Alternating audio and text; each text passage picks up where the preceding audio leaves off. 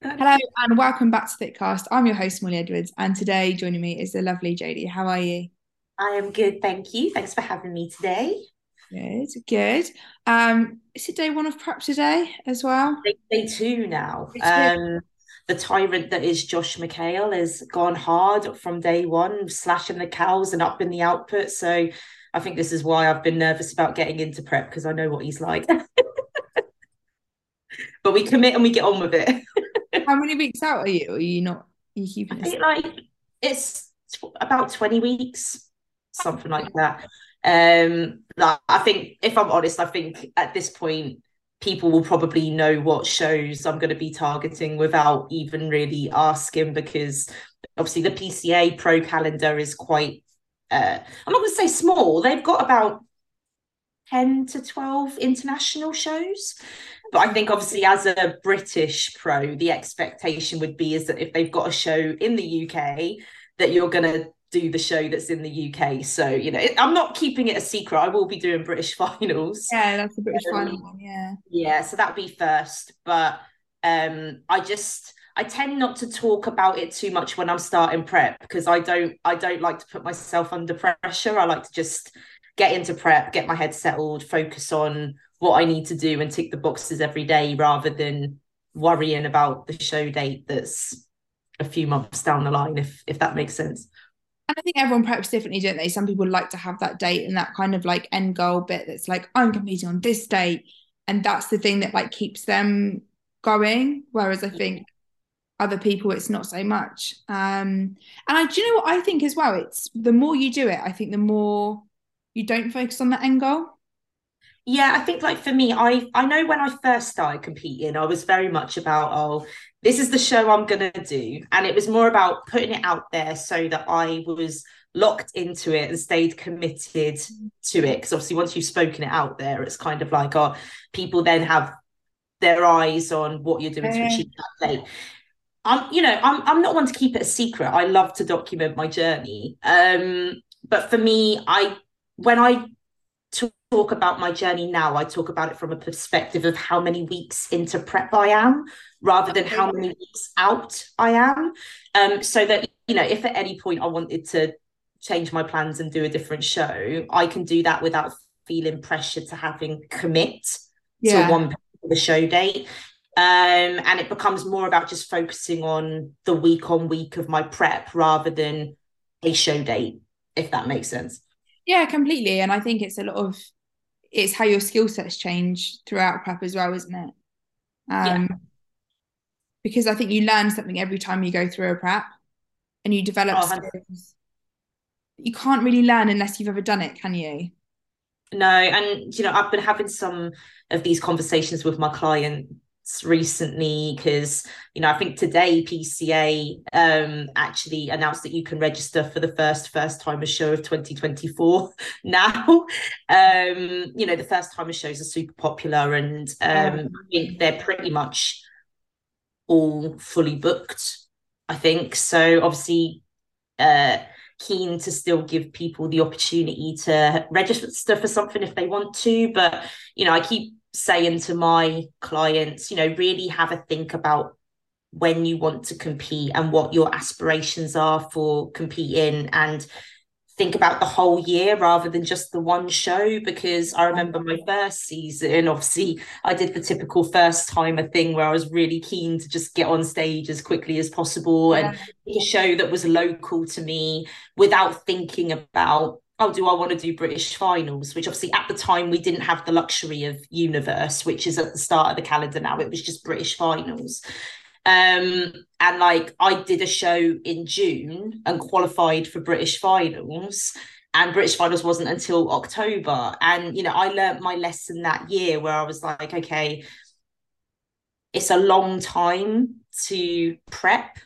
Yeah. Um, and your body looking fresh.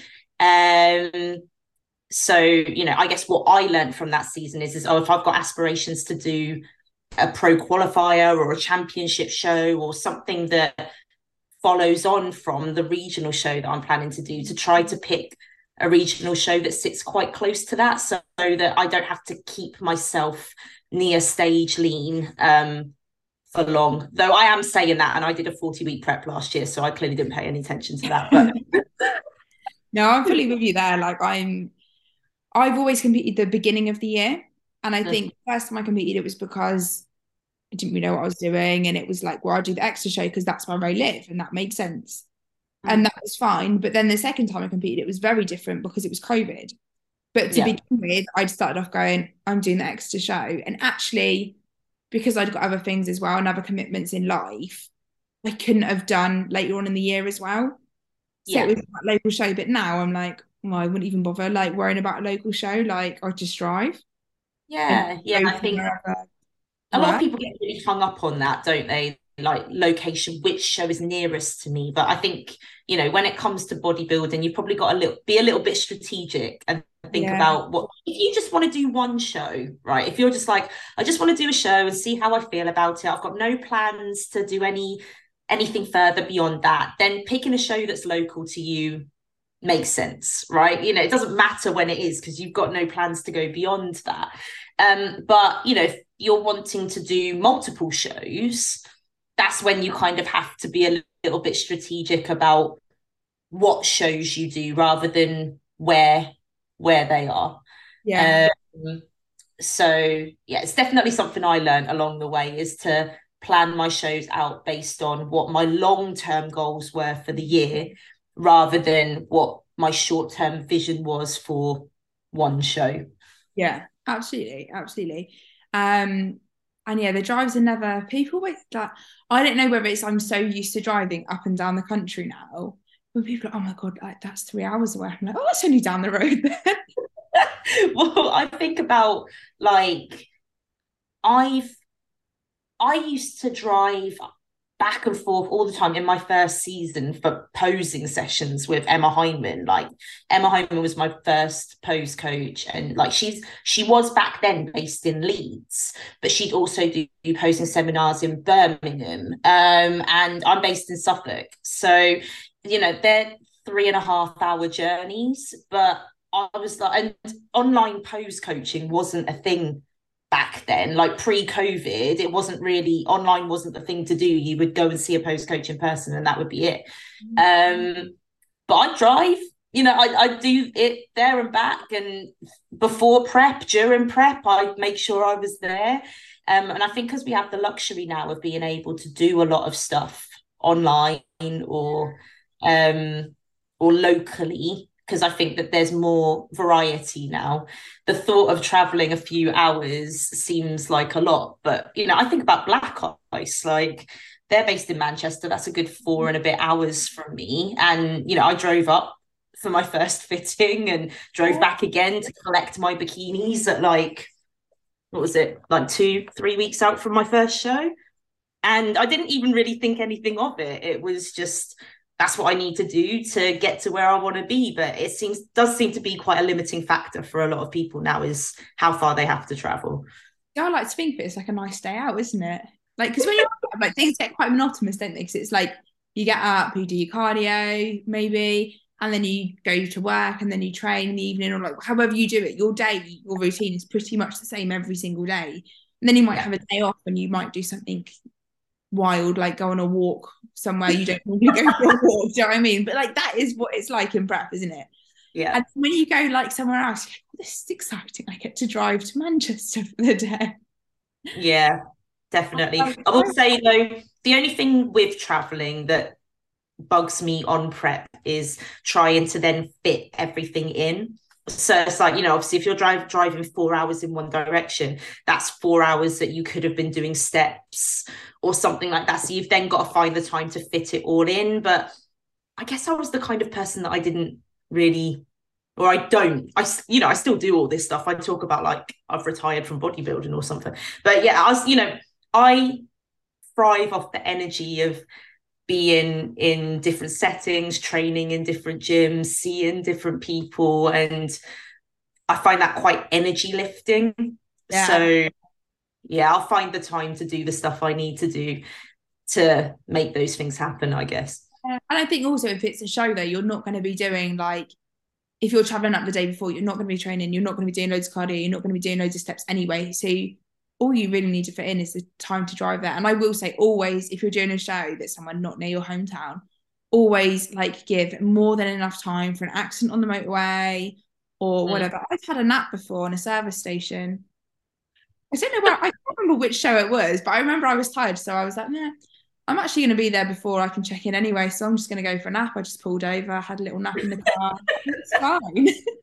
yeah, I feel that. I mean, I'll, I tend to drive myself most places, even if I'm on prep now. Yeah. Um, but yeah, I just I think that it's I think what maybe when it comes to prep, I think what bothers most people is being out of their routine. Um, you know, as bodybuilders, we can be a bit of a creature of habit, can't we?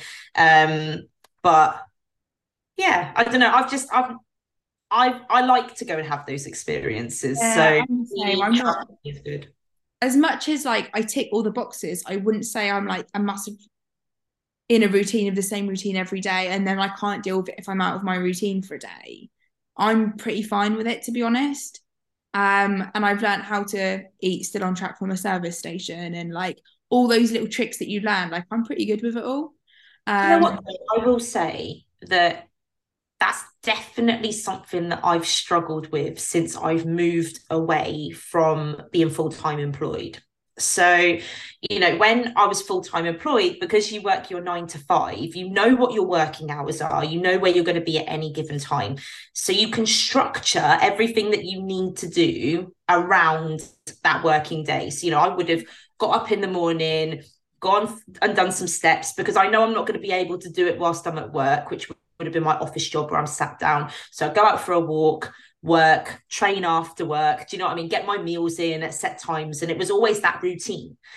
And I've actually felt quite unsettled since I left my full-time job and worked into self um into self-employed life. Yeah. Um, because I don't have set hours anymore. So it's like obviously I'm sat here with you at two o'clock in the afternoon doing a podcast. Um, and I've got clients to respond to, and you know, I've still got a train today, and I've still probably got about 5,000 steps to do.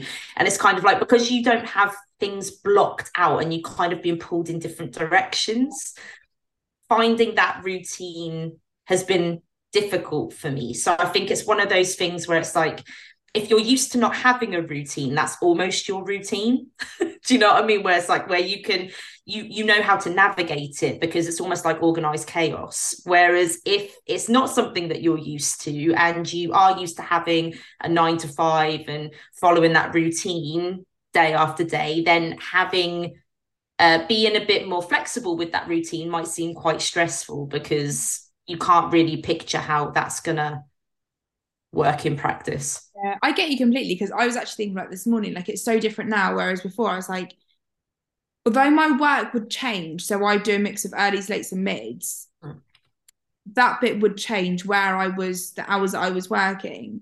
But for each shift pattern I had, I had a routine around it. So if I was working in early, I'd start work at quarter past six in the morning. So there's no way I was doing cardio or anything beforehand.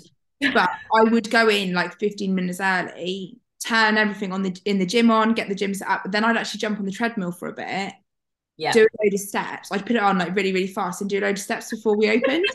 I was like, whiz around everything on, right, the steps. Um, so I had like that part of my routine, and then I'd finish work, and then it'd be like, right, okay, now I go train, then I go do my cardio, and it was all in one block and then yeah. doing steps. What I did find with that though, it was a lot all in one space because yeah. it was like your training straight after was cardio, then straight after I'd like if it was a nice day, I'd go down the quay or something and walk. Mm. You know, take the dog out in between work and um, training as well, and then anything left we'd go out for another walk in the evening. But it was like a lot to fit in one block, and yeah. I do think that prepping now would probably be a lot easier because I can split it up and you yeah. don't finish and just feel absolutely fucked like yeah. from the get go. So I yeah. think that'd be better. But then obviously if it was the other way around and I had to train beforehand, I'd have to get up early, go to the gym, do all of that in a whole block, and then you're exhausted for work. So yeah, it's I think it's just it's it's one of those things that everyone it's finding the comfort in your own routine whether mm. that be structured or not. so you know, it's it's. I'm interested to see how my prep goes this year with me having less structured days um because i am a bit of a creature of habit and i do like my routine and i found it really i'm not going to say really easy to prep because prep isn't easy but like i found it easier to prep having structured days because i know exactly when i'll do things at different points yeah. in the day to make sure I, I, get it all done but for me at the moment no two days are the same so i'm kind of having to just rock with it as the day goes. And at the moment, I feel like I'm kind of hoping that I'll get everything done rather than knowing and being confident that I've mapped my day out to make sure that that's going to get done. Yeah. I think I think there's a few things that I've got in my head already for when I go to prep again. Is like the first thing I want is like a standing desk with one of those walking pads. Mm-hmm. Because I've got a few clients that are coaches and they've got them and honestly they just get all their steps in there like give me more steps because they work like you know you can type yeah. and like do all your check-ins and stuff walking around i'm like this is great idea i don't know about you. I like to just have my walks as my mental space. So like because i i constantly feel like i'm thinking doing whatever. When i go out for a walk with my coffee i barely I, i'm not replying to check-ins. I'm not speaking to people. I just want to have that space to just yeah. be myself because I'm always doing something. Um, so that's that routine that I got into last year was right. I'm going to get up six o'clock, go for an hour's walk with my coffee, and just have that space for me to yeah, mentally for the day. I guess it's more that time thing, isn't it? Like it depends on how much time you've got and how much more output you need to put in. Like if you need to put more output in, and you're like, I physically do not have the time to, because I'd still have to go out because of the dog. Like he still needs to go out and go yeah. things and do whatever he needs to do. Um, yeah. So I still have to do that and have that mental, because I don't really like to be on my phone so much if I'm walking him, especially if he's on the lead and we're just going around the block. It's not so bad. But if we're off lead, he needs to be interacting with me doing things and training. Um, but yeah, I think if it was like okay like we need to because my steps normally go really high and i think like if i was just like i don't have the time to fit all this in then that's like one of the options that you can use actually like i'm working and doing steps at the same time yeah i think for me though like if there's one thing you'll learn about me i'm not your conventional bodybuilder um you know i like to eat Colins in my off season and stuff like that so you know it's Colin the caterpillar. Come on, girl, tell me you know about. Oh, yeah, yeah, I know what you mean. I just I could eat Colins. I was like, what the hell is that? Yeah, but apparently that means I'm a bad bodybuilder because I like to enjoy a bit of cake and. Yeah. I get a lot of stick to this. Yeah. Um, yeah, but like I'm the kind of person I don't mind putting on a bit of body fat, and I know that people say there's no such. Well, I know people say there's no such thing as balance in bodybuilding. But for me, that is my balance. So it's like, you know, I still train and eat and off a meal plan. But if I want to allow myself some flexibility and eat a bit of extra cake and put on a bit of extra body fat in off season, I'm cool with that. You know, so it's I that's what you're comfortable with and what your body's healthy with as well. Like you see people that like you should always be within striking distance, you should always be like and never go above six kilograms above stage weight. And I'm like, and you're telling me you're fucking healthy walking around six kilograms above stage weight, are you? Is not? Like, let's be real. Like, that's fucking bullshit. I, I would mean, rather be heavier in the off season, be healthier, eat what I like. Yeah, like, that's my that's my balance. That's how I see it. Is that yeah allowing myself some flexibility and freedom in my off season sets me up to be able to lock in and do what I need to do on prep yeah. because you know this isn't me slamming anybody that lives the die hard bodybuilder lifestyle where they're 100% on it all the time because I know that there's this mentality around off season is prep outside of prep mm-hmm. and and I get that um and I think that you know for some people that will be how they progress best. Yeah. But for me, if I was treating 24 7 like prep, my bodybuilding career would burn out real quick because that for me is year round restriction and I wouldn't be able to commit myself to the process as uh, as well Mhm. if I constantly felt like I was living in this box of I have to do this or I'm gonna. Yeah, Do you know I mean? Yeah, completely. And I'm I'm like completely with you. Like I don't really track that much in the off like this off season, like I've not tracked food at all really. Like I know roughly how much protein I'm eating, I know roughly how many calories I'm eating because I've been doing it for so long. But I've not really tracked it because I don't know when I'm next gonna go on stage. And I, I don't do cardio in off season. I've never done cardio in off season. If you ask me to tell you to do cardio in off season, I won't do it. I make that abundantly clear. I'm like, I won't do it. Oh, I cardio comes out as soon as prep stops. and literally, I'm like, no, absolutely not. I was like, I walk the dog, that's enough cardio. Like, I'm always going to have steps in because of the dog. Like, I'm not then going to go and jump on the Stairmaster for 20 minutes three times a week. It's not going to happen for me. Um, Yeah. And equally, like, I won't diet either unless it's prep. I just, I just won't do it. I mean, if I was in, so when I did a long off season, I got to a point where I needed to diet, but that was because my appetite was shot to bits. Like, you know, Yeah. I got to a point where I was like, I needed to do something to encourage myself to want to eat. And, you know, obviously putting yourself in a calorie deficit is going to make you hungry. That's going to make you want to eat. Um, so that for me, that was less about aesthetics and more about actually just continuing on the path that I needed to continue on because I, I couldn't keep going at the rate that I was going. You know, you're going to Yeah. hit a wall at some point. But for me, I'm like you, unless there's a, a strong purpose for it, I I'm not about the diet. Like I'm yeah, like if I was at the point where like appetite wise I needed to pull down, like that's cool, I'll do it then. But if it's just like, oh, you're getting a bit fat, I'm like, okay, that's cool, I'll be a bit fat. Like I'm not too concerned. I'm the same. Like I always in off season, I move as little as possible. and it's so that I don't have to move so much when I get into prep. Yeah, because this is the thing. Like if you're doing like loads of cardio now, like where's that cardio gonna go when you're like in prep? You've got to go from there. You've got to go up from there. I'm not about that.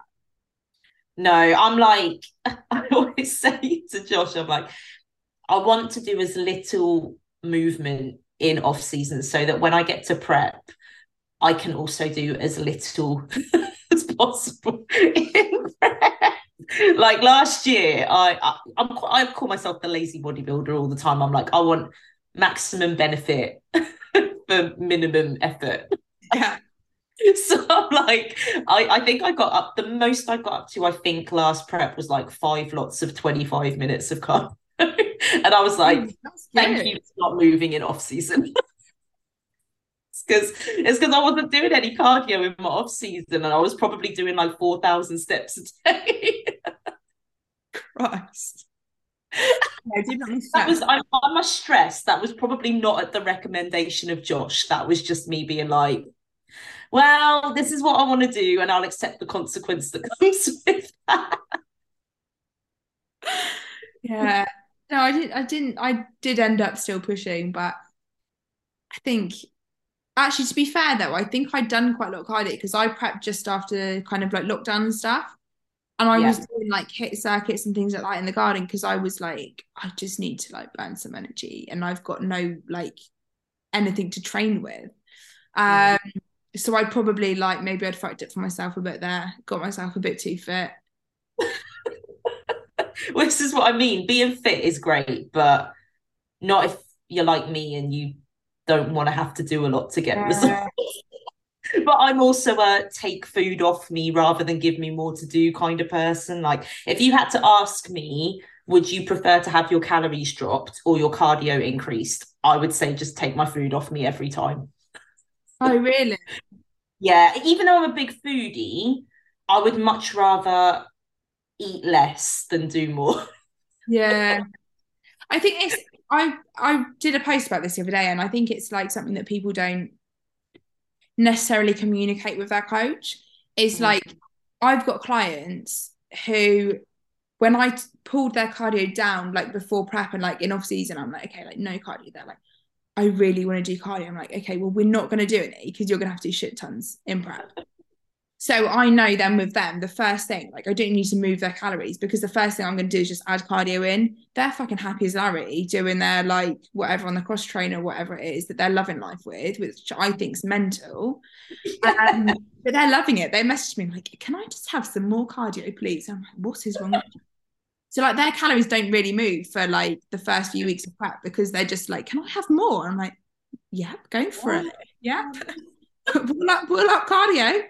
Um, whereas there's other people that are just like, just take the food off me, like, because I guess if you if your calories are so high as well going into a prep, you're just like, I cannot eat anymore.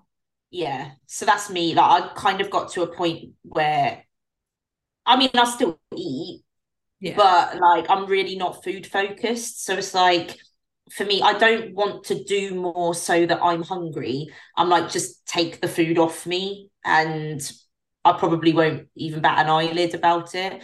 Um, but yeah, you know, I think it's horses for courses. And like you say, I think it's very individual. There are some people, I've got one of my clients that I've been having a conversation with this morning, and I cannot get the girl to stop doing steps.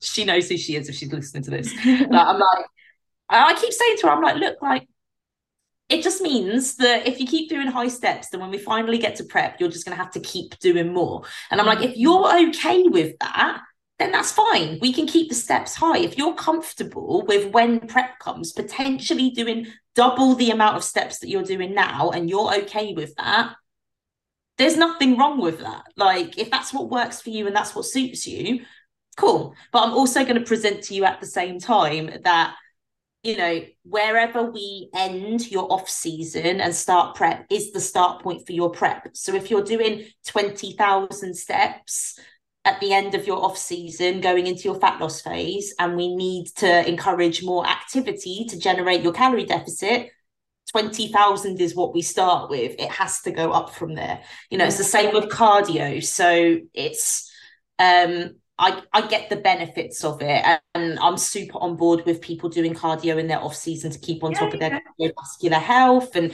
their mental health because I know a lot of people use it for that and I'm very pro you know whatever makes you yeah, feel you, yeah um but also considering at the same time if your long-term goal is competing and that you want to go into extreme an extreme dieting situation sometimes doing less in your off season is going to help put you in a good place for what's going to be required of you when you get to prep.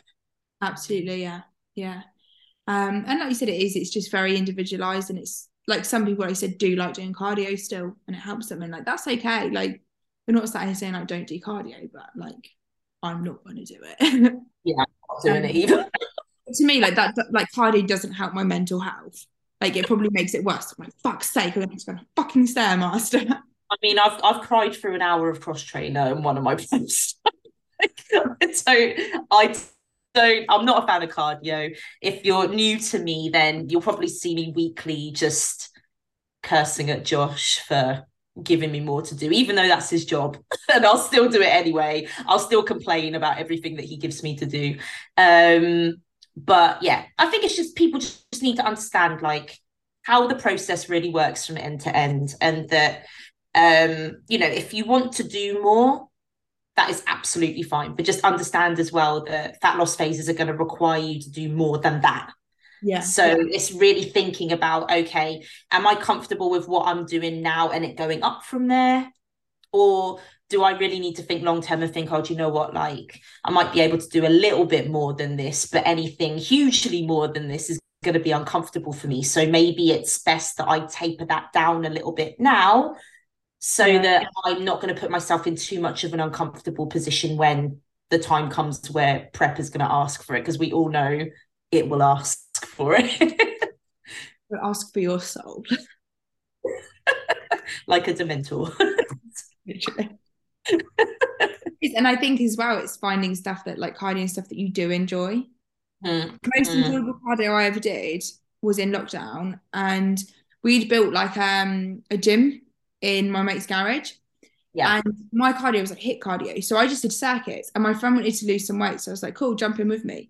And we did circuits together. And we'd honestly, we'd find like the best tunes. We'd had like, we had Disney circuits. we had like we found a playlist and it's called like I want to be a stripper or something and we were like yeah but it's hilarious. It was like um oh what is it that you can leave your hat on? And that oh, all of these. And we were like yes get the stripper playlist on. No but I'm with you on the cardio thing because again I feel like there's a big movement in the bodybuilding industry that Stairmaster is the elite cardio. Yeah. Like for me, the elite form of cardio is the one that you're going to put the most effort into. Like for me, I would be one of those people on the stairmaster on like level three, and after five minutes, I'd be like, "Yeah, I'm done with this now." just it's because for me it's boring, and I also get really annoyed that I keep tripping up the steps all the time. So I'm like, I don't want to do this. So for me, I actually prefer cross trainer, and I know there's an argument that with it, you having to put the effort into it that it's not optimal. Um, I'm using inverted commas there. Um, but for me, it's kinder to my joints. And I actually feel like I have to do something. I'm responsible for doing something. So I probably put more effort into that than I would the Stairmaster. So. I think it's just whichever one you feel is most comfortable for you, even though they're all horrible.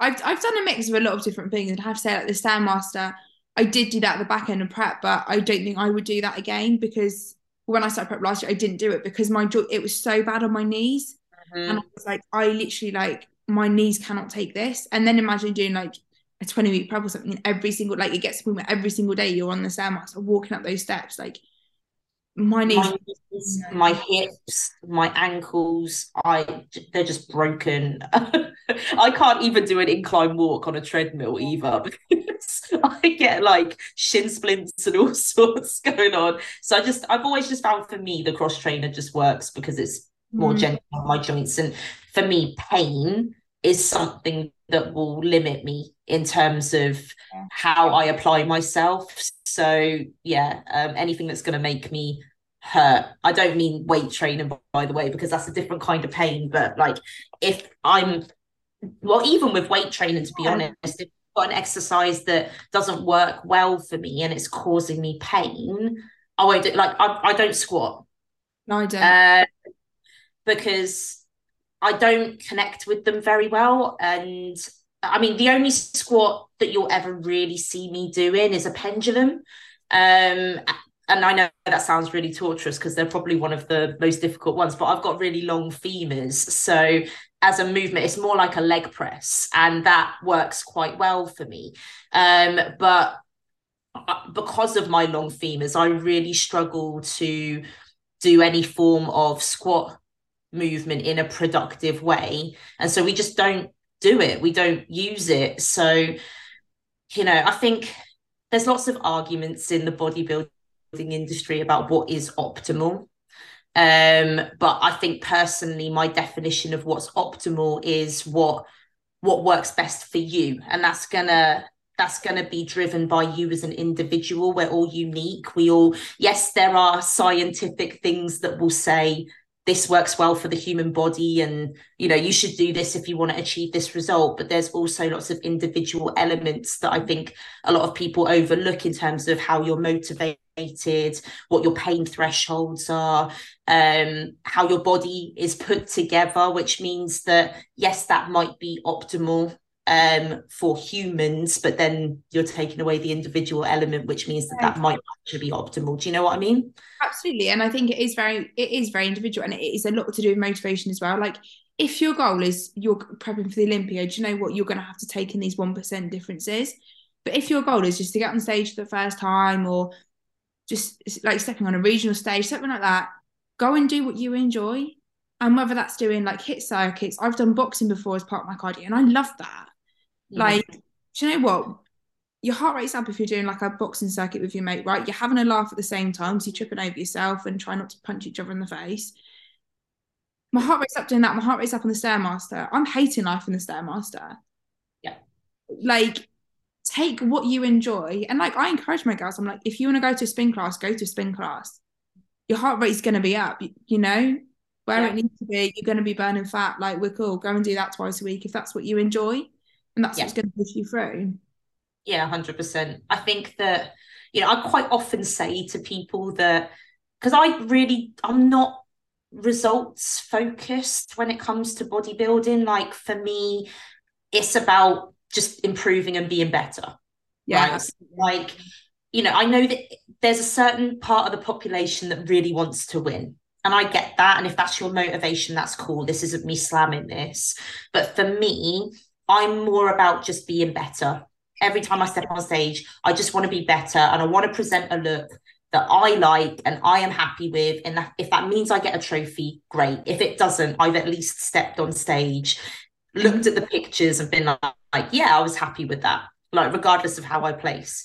But for me, bodybuilding's always kind of been a bit like I'm happy to accept the results that I get with the effort that I'm willing to put into it. You know, so it's like, and I'll always apply myself 100%. Uh, um, when it comes to like prep and stuff like that. You know, I'm not cheating on my diet. I'm making sure that I'm training to the best of my ability.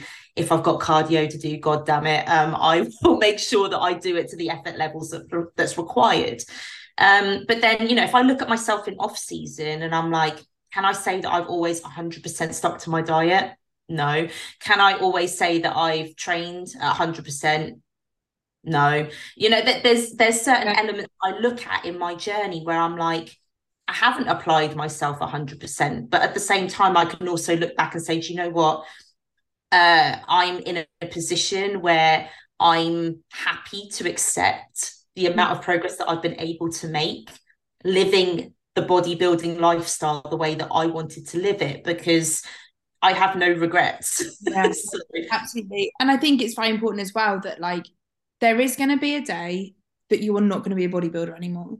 That might be when you're 50 when you're 60 you know that might be tomorrow you don't you like yeah. you don't know what's going to happen like you could get ill or something and means you can't compete anymore you don't know what's going to happen down the line and if all of your focus has always been living this bodybuilder lifestyle always out eating out of tupperware not going to um, friends family engagement party things because you are a bodybuilder and you can't do that what is going to be left if all that got taken away from you tomorrow. Yeah. And I think that if you're doing it like you said and you're taking your off season as I still go out and see my friends. Maybe some weekends, if you want to have a drink, you have a drink. Like I probably wouldn't advocate drinking every single weekend and get pissed up because that's really But like if it, you know, you, your best mates get married, get drunk with them, cool. But do you see what I mean? Like you still have a life outside of it. That's going to make you a much happier individual as well. Yeah, and, and I think a lot more memories in life as well. Oh, hundred percent. Like I think I, I was saying to someone the other day that like the reason why I'm so relaxed about enjoying myself on my bodybuilder journey is because I don't want to look back when my bodybuilding career ends and think I regret things that I missed during my bodybuilder time. Like, I don't want to have any animosity towards my bodybuilding career because I was 100% in and missed things that I could have done because of being all in for bodybuilding. So I allow myself to uh, eat things that I want to eat. Or, you know, obviously, I would say prep is different. Prep is all in or nothing, but like, you know i allow myself to be a bit more flexible in my off season so that i don't regret missing anything when it comes to the end of me competing. Because I, I, wouldn't want to look back and be like oh i wasted five years and i missed out on this this and this because i was all in on bodybuilding when i could have a bit bit of both. Yeah, absolutely. Um so let's take it back right to the beginning then. Yeah yeah. Made you want to compete anyway it is the typical story, I guess, in a sense of I was one of those people. I've always been very active, you know. I've, I've always been into sports since I was tiny, tiny, um, and I was going to the gym five days a week, and I didn't really know why. You know I mean? I was like, I was like, I wasn't seeing my body change, and I was training, and I liked training, and I was like, what am I doing with this? Why why am I here? So I kind of got to a point where I had some friends that were powerlifters and some friends that were bodybuilders, and I was like, I'd maybe like to give one of those a go. Um, and then one of my very good friends, Rosie, um, she she competed with PCA in 2018. And um, I was like, I went and watched her show and supported her. I was like, oh, it's pretty cool actually. And then I watched her British finals and I was like, yeah, I think I want to do this. And then I signed up with uh, Josh McHale, who's my coach, uh, at the back end of 2018. And I guess that's is that's been the story since then is bodybuilding. So nice. you've always been with Josh as well then? Well, I had I was coached by another coach um prior to Josh for about eight months, but that was just more lifestyle coaching. You know, I just oh, I wanted to get holiday body ready. Um, the typical I want to get holiday body ready. Um, but you know, when I decided that I wanted to compete, um, I, I wanted to work with a coach who was doing well. Um, in the industry where I saw myself fitting, which you know at the time it was PCA. Um, that's all I had my eyes set on was PCA.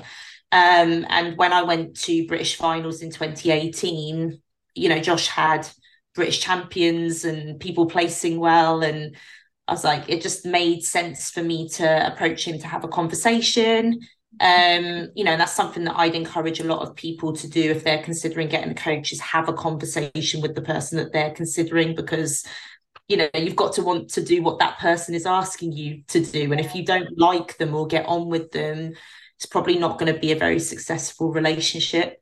Um but you know i knew from speaking to josh i was like he's my kind of person. And yeah i've never considered another coach since you know if it ain't broke don't fix it. And he's always with i've always got better which was the goal for me. My physique has always improved. I've always got better.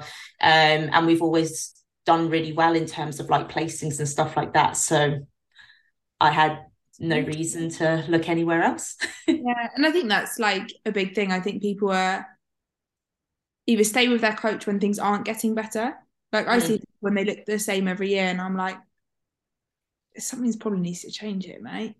Yeah. But also at the same time, like, and then that's when it is maybe time to move.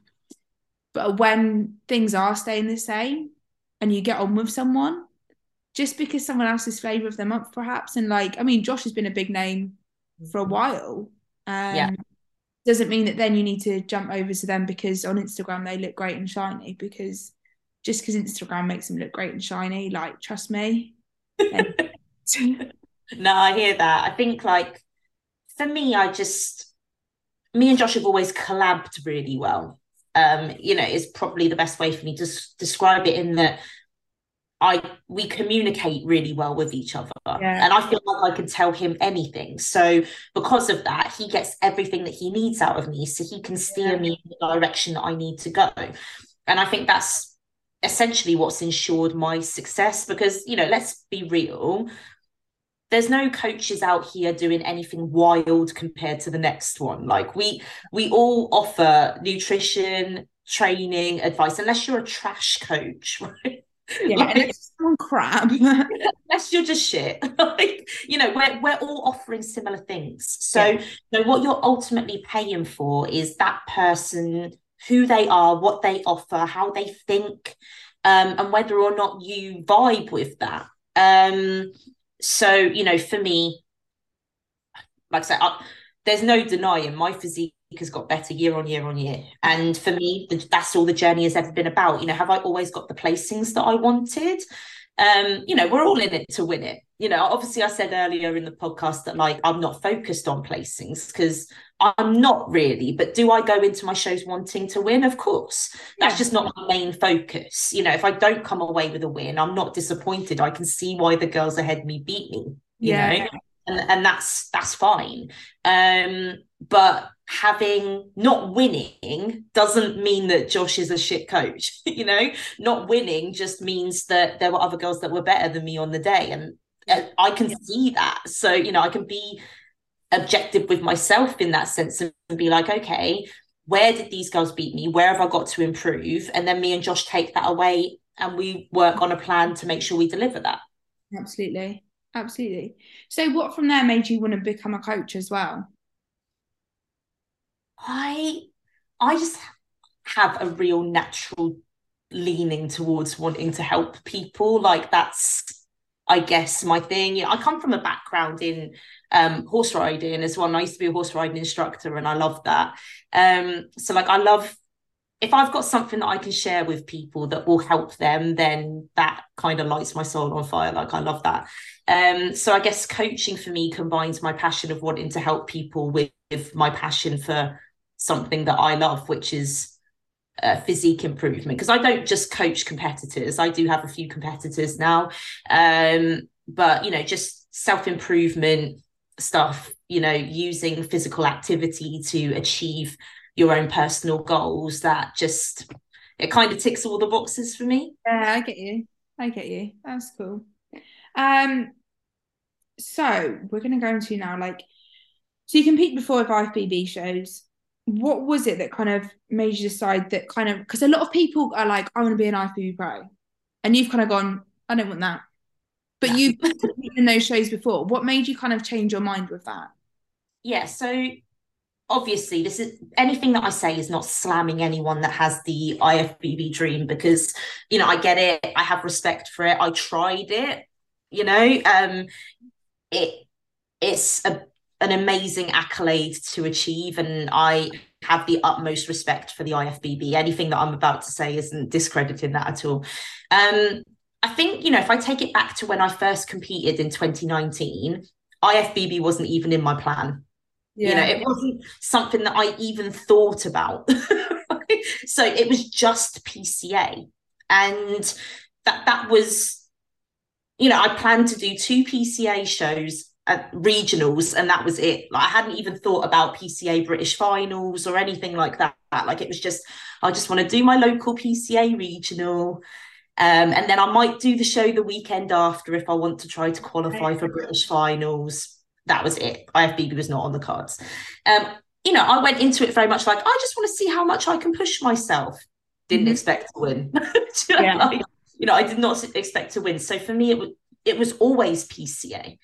Um, obviously, you don't know what you're gonna your physique is really gonna look like until you get lean enough. And you know, I think it was pretty obvious when I got lean enough that I held quite a lot of muscle as a bikini girl. You know, I've always probably been on the more muscular end of the bikini category.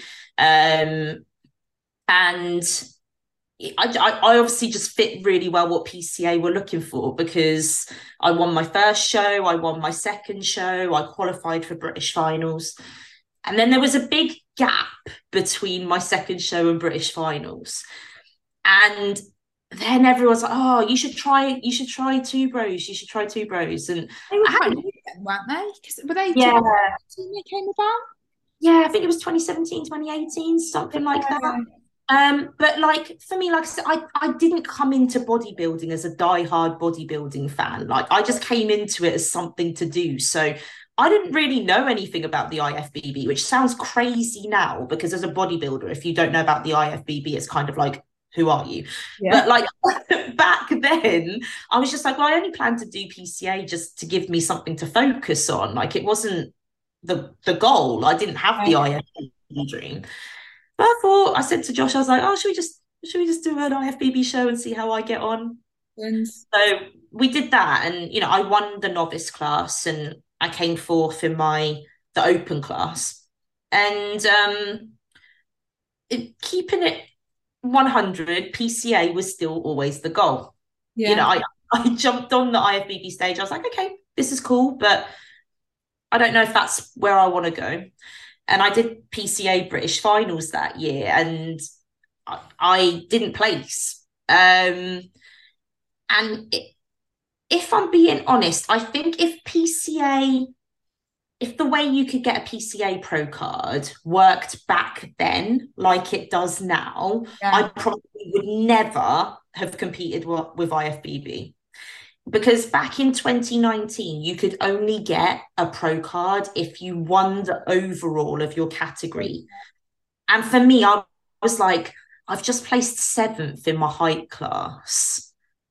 I can't see that I'm ever going to win the overall for PCA. Like, you know, the standard is just so high. Like, I haven't even won my class, let alone be in contention yeah. for overall. So I was like, as well. Like then it was only really, if we're honest with ourselves, it was only really PCA and 2Bros that people did for Yeah. X thing. wasn't there? Um, NFM. NFM was a thing in it was just starting. very it very just started, hadn't it? It wasn't really Yeah. like it was very small. Mm. A lot of other shows were just a bit um Yeah, I mean, I wouldn't have considered anything else, particularly with my physique, because I had a lot of muscle. Like UK BFF, for example, wouldn't have been in Yeah. my eyeliner. And that's not me saying that UK BFF girls don't have muscle. That's just me saying that I probably carried a bit too much muscle for what they Mm, would Nabba. typically go for. NABBA's a much softer look, a lot smaller look. Like if you'd gone into NABBA, you'd have gone in in toned figure. Yeah, exactly. Um, yeah, exactly that. So it's like, you know, uh, my physique just didn't suit any of the other kinds of federations that were around. So, you know, for me, I I looked at PCA and I was like, do I see myself progressing here? And I was like, as much as I would love to, I just couldn't visualize it. I was like, I, I don't see how I'm gonna evolve here. So then 2020, I had planned to return to PCA, but because of COVID, they only had one show that year. So my plan was to do uh, an international for IFBB because I really wanted to compete abroad and see what that was about. Um, because you know, a few people had said to me, you know, with you being on the more muscular end, you might actually suit being in an international lineup outside of the UK rather than in the UK for IFBB. Um, so you know, I had my heart set on doing one of those, and then I was going to do some PCA shows, but PCA only did one weekend of shows in 2020, and it clashed with the weekend that I had my IFBB show. So obviously mm. I'd already registered and everything for the IFBB show, and so I was like, you know, I really wanted to compete abroad, so I was like, had to park PCA for that year again, and then. I got on the IFBB stage and the Where girl where Yeah. That was the NPC European um in Spain. Oh, so no. Alicante. um pardon? Yeah, Alicante, yeah. Um and it was wicked, like fabulously run show. Um I had the best time out there. But like the girls on that stage and no joke. Like, you know, Allison Testu got her pro card at that show. you know, like I- good. Eskander got her pro card at that show. Like, you know, we're we're talking like Olympia level Yeah. pros now that were turning up at that show as amateurs to get their pro card. Um, you know, I, I've taken a look around and I'm like, oh god, like these. I felt small. I was Yeah. like, I, you know, for someone that's typically been seen to be quite big on the UK scene, they, yeah, these girls were no joke. And you know, I still took third in my class. You know, it was one of the biggest classes of the day. I think there were eight or nine girls in my class, and I still took third. Um, which I, I was buzzing with. I wanted the top three. I was, I was happy with that. Yeah. Um, but I guess then I just started to really have to look at whether or not I belonged in an IFBB lineup because I wasn't necessarily being rewarded the same way for my physique. And if I'm completely honest, it's it's because I don't have the genetic structure that suits what they're looking for. And you know, I I, I took 2021 off because I was like, you know, I want to see how much muscle I can put on my frame, see if that changes what my look looks like. Um, because I clearly need more if I'm going to do well with IFBB at that pro qualifier level. Um, and I, I did that, you know, I improved my physique and I did well. And, you know, the lineups that I stood in at the beginning of 2022 This is with IFBB, yeah.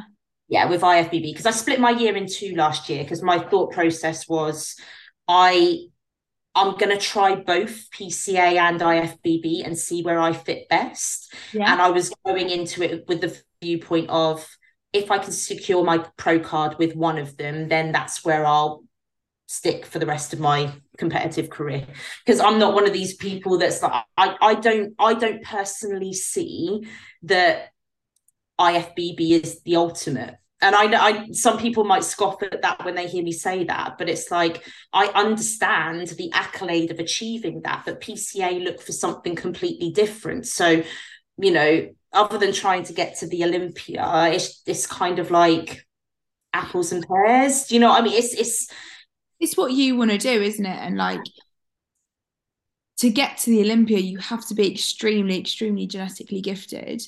And I mean, when you even look at the Olympia, it's very it's the same girls in it every year, give or take. And because those are the girls that are like insane. And your mm-hmm. top six girls realistically is just changing around a little bit each year. Yeah. And like and and that's just how it is. The same with the blokes. And but that's ha- that's the chat I had to have with myself. And you know, I think like I said, I'm going to spend the first half of the year on IFBB shows because you know if I if I secure my IFBB Pro card, then you know it that will end there, and we'll we'll go from there. But you know, I've always put myself in really uh, in the bigger pro qualifier lineups because my viewpoint for IFBB or any of even PCA is you're gonna say and I compete if I can't compete against the best amateurs on the circuit, I do not deserve my pro card.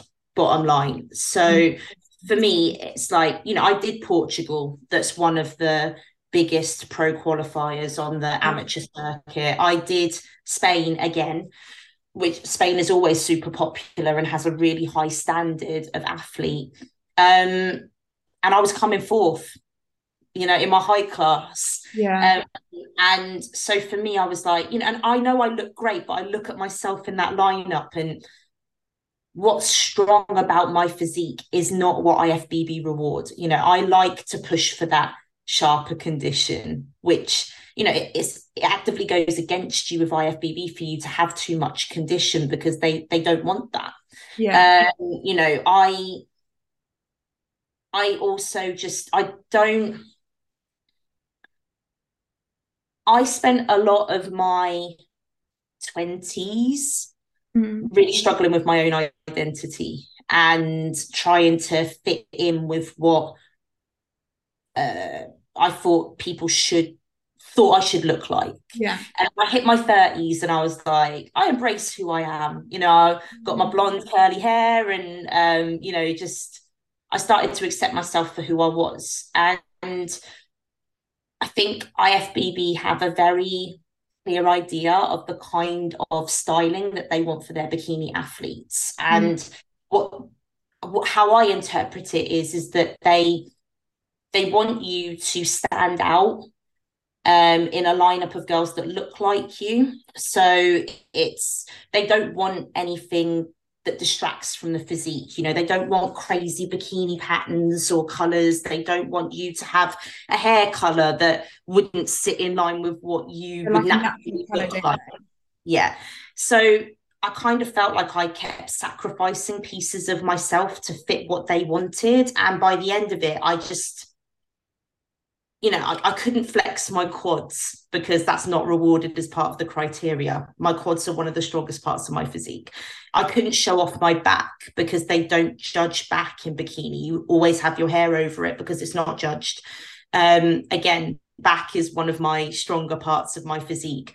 I dyed my hair dark because you know my feedback had been that they wanted me to style myself more like the girls that I looked like on the Olympia stage, which is their polite way of saying we don't dig the blonde hair you know? It's mad isn't it? Because like are you, are you naturally blonde as well? No well no when i was younger i was but i'm naturally brunette. But yeah. i actually don't like my yeah. hair darker. Um mad. Like it's not if you'd gone on with like bright green hair i'd be like okay like i can see an argument for this. Like maybe it's not a vibe but if you're not like I'm naturally blonde, like all right, I've got a bit of bleach in this, but not a lot. It, most of it's grown out. Let's be honest. Um, but I'm naturally blonde. So if yeah. I was going to dye my hair to fit everyone, like like you said, that's taken away like who I actually am. Like I'm just naturally blonde. Like this is. Yeah, I think with you, you've got almost Scandinavian kind of looking features, and I think that that works because Yeah, Scandinavian featured women would be blonde.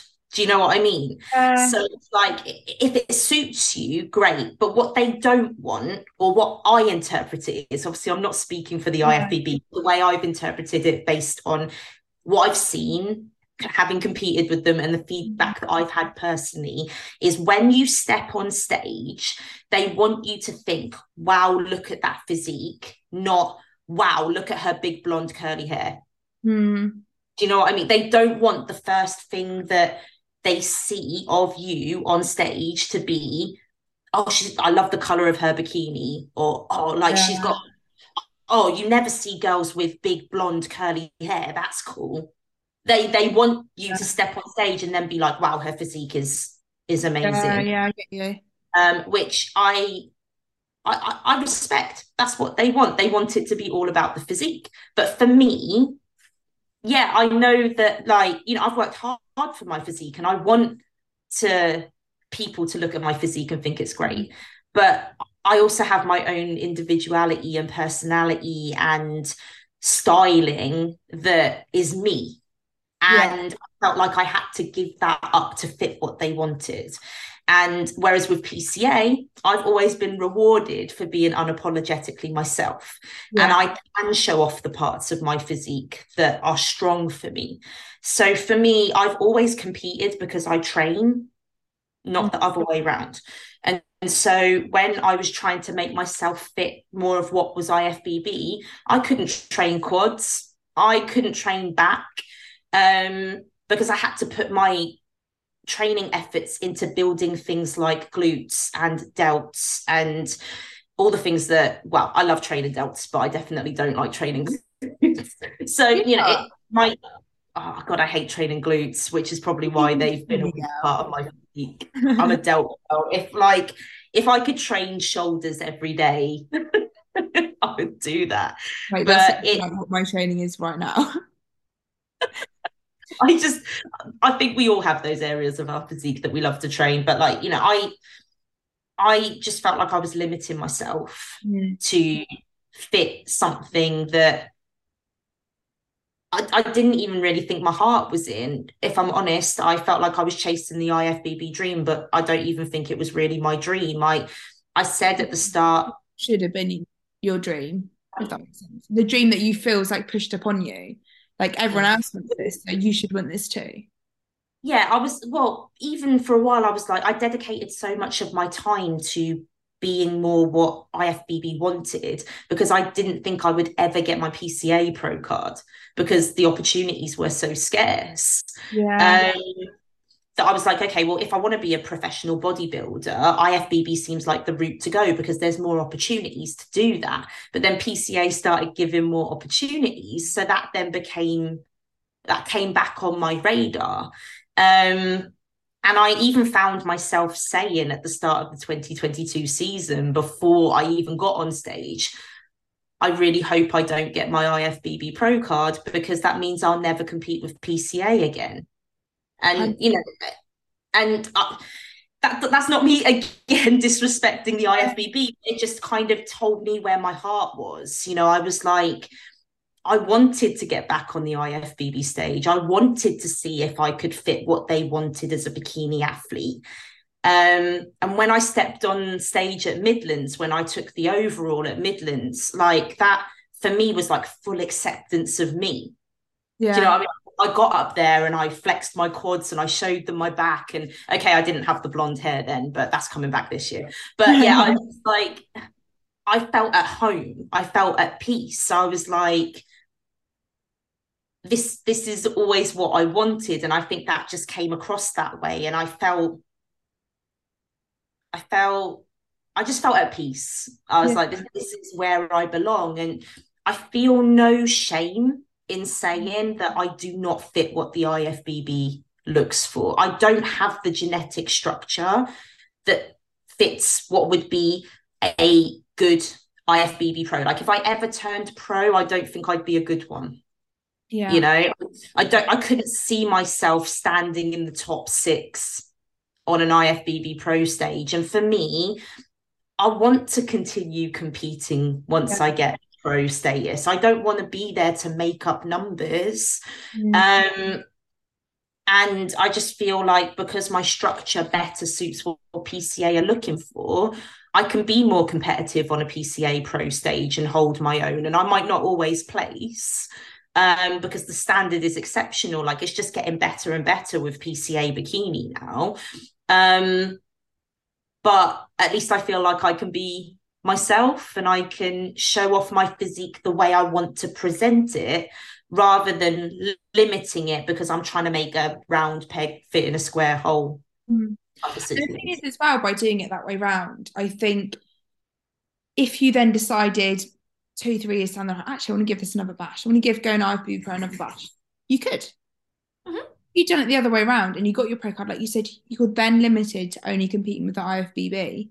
And like you might have had experiences like being a judge, right, of PCA if you'd got your IFBB Pro card, you wouldn't be able to do that.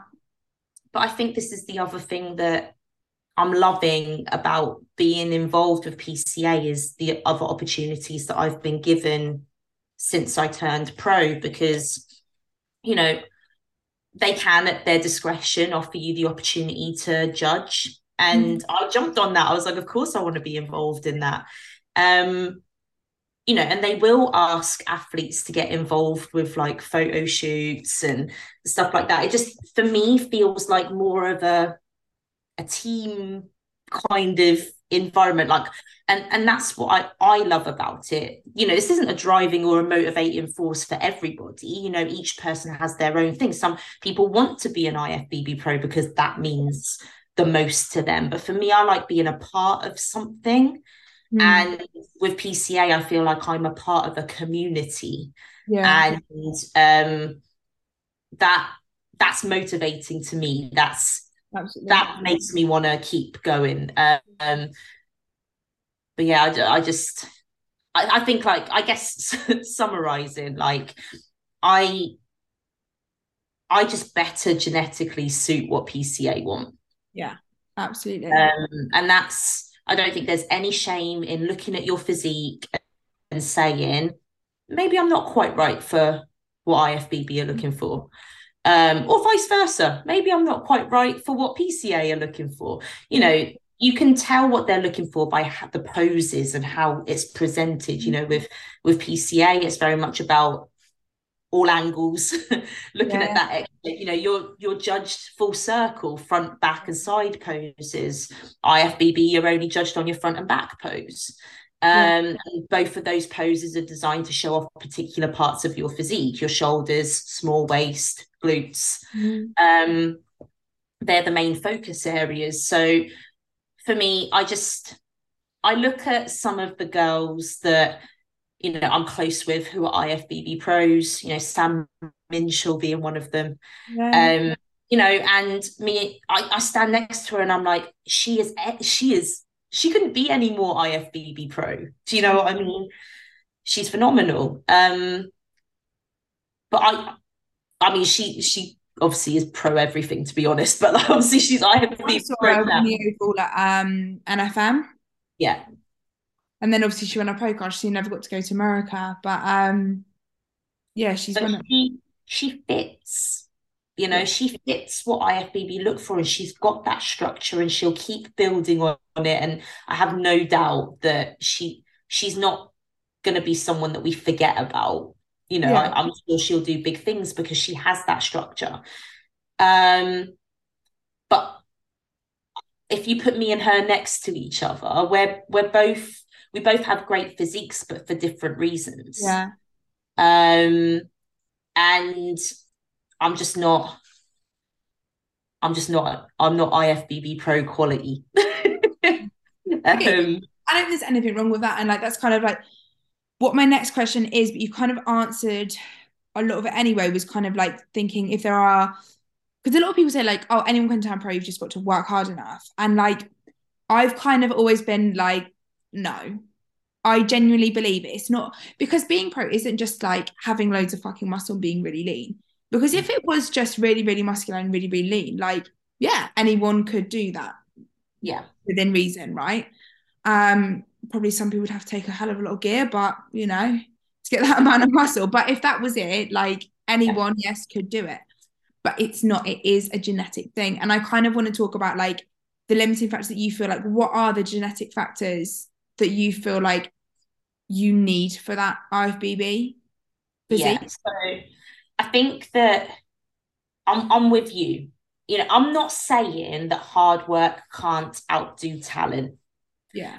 And what I mean by that is it can if talent isn't putting in any effort. Yeah. Right. But if talent is putting in effort, it doesn't matter how hard you try. If you don't have the genetic structure that is looked for, um, it you're never going to outdo someone that has. Yeah. You know, the sad reality of it is, is when you're talking about IFBB pros, they are genetic elite. And yeah. you know, the Olympians are like the creme de la creme of the yeah. genetic. Um, and let's face it, anyone at that level is trying hard enough to be yeah. doing well. And, and I guarantee it sounds awful, but they'll probably put in half the amount of effort that someone without genetic potential yeah. would put in and still succeed at that level. Um, you know, I think when it comes to bikini, obviously they're looking for a particular we'll say X frame, but it's presented differently to what it would be in like a PCA or something like that. But you know, typically the the the thing that I think a lot of people overlook is width across the clavicle, right? Which is something that it doesn't matter how hard you train, you've either got that or you haven't, yeah. right? Um, so obviously, width across the clavicle is going to create that top line that they're looking for in the IFBB X shape. Um, yeah. If you don't have a wide clavicle or width across your clavicle, it you can't train that.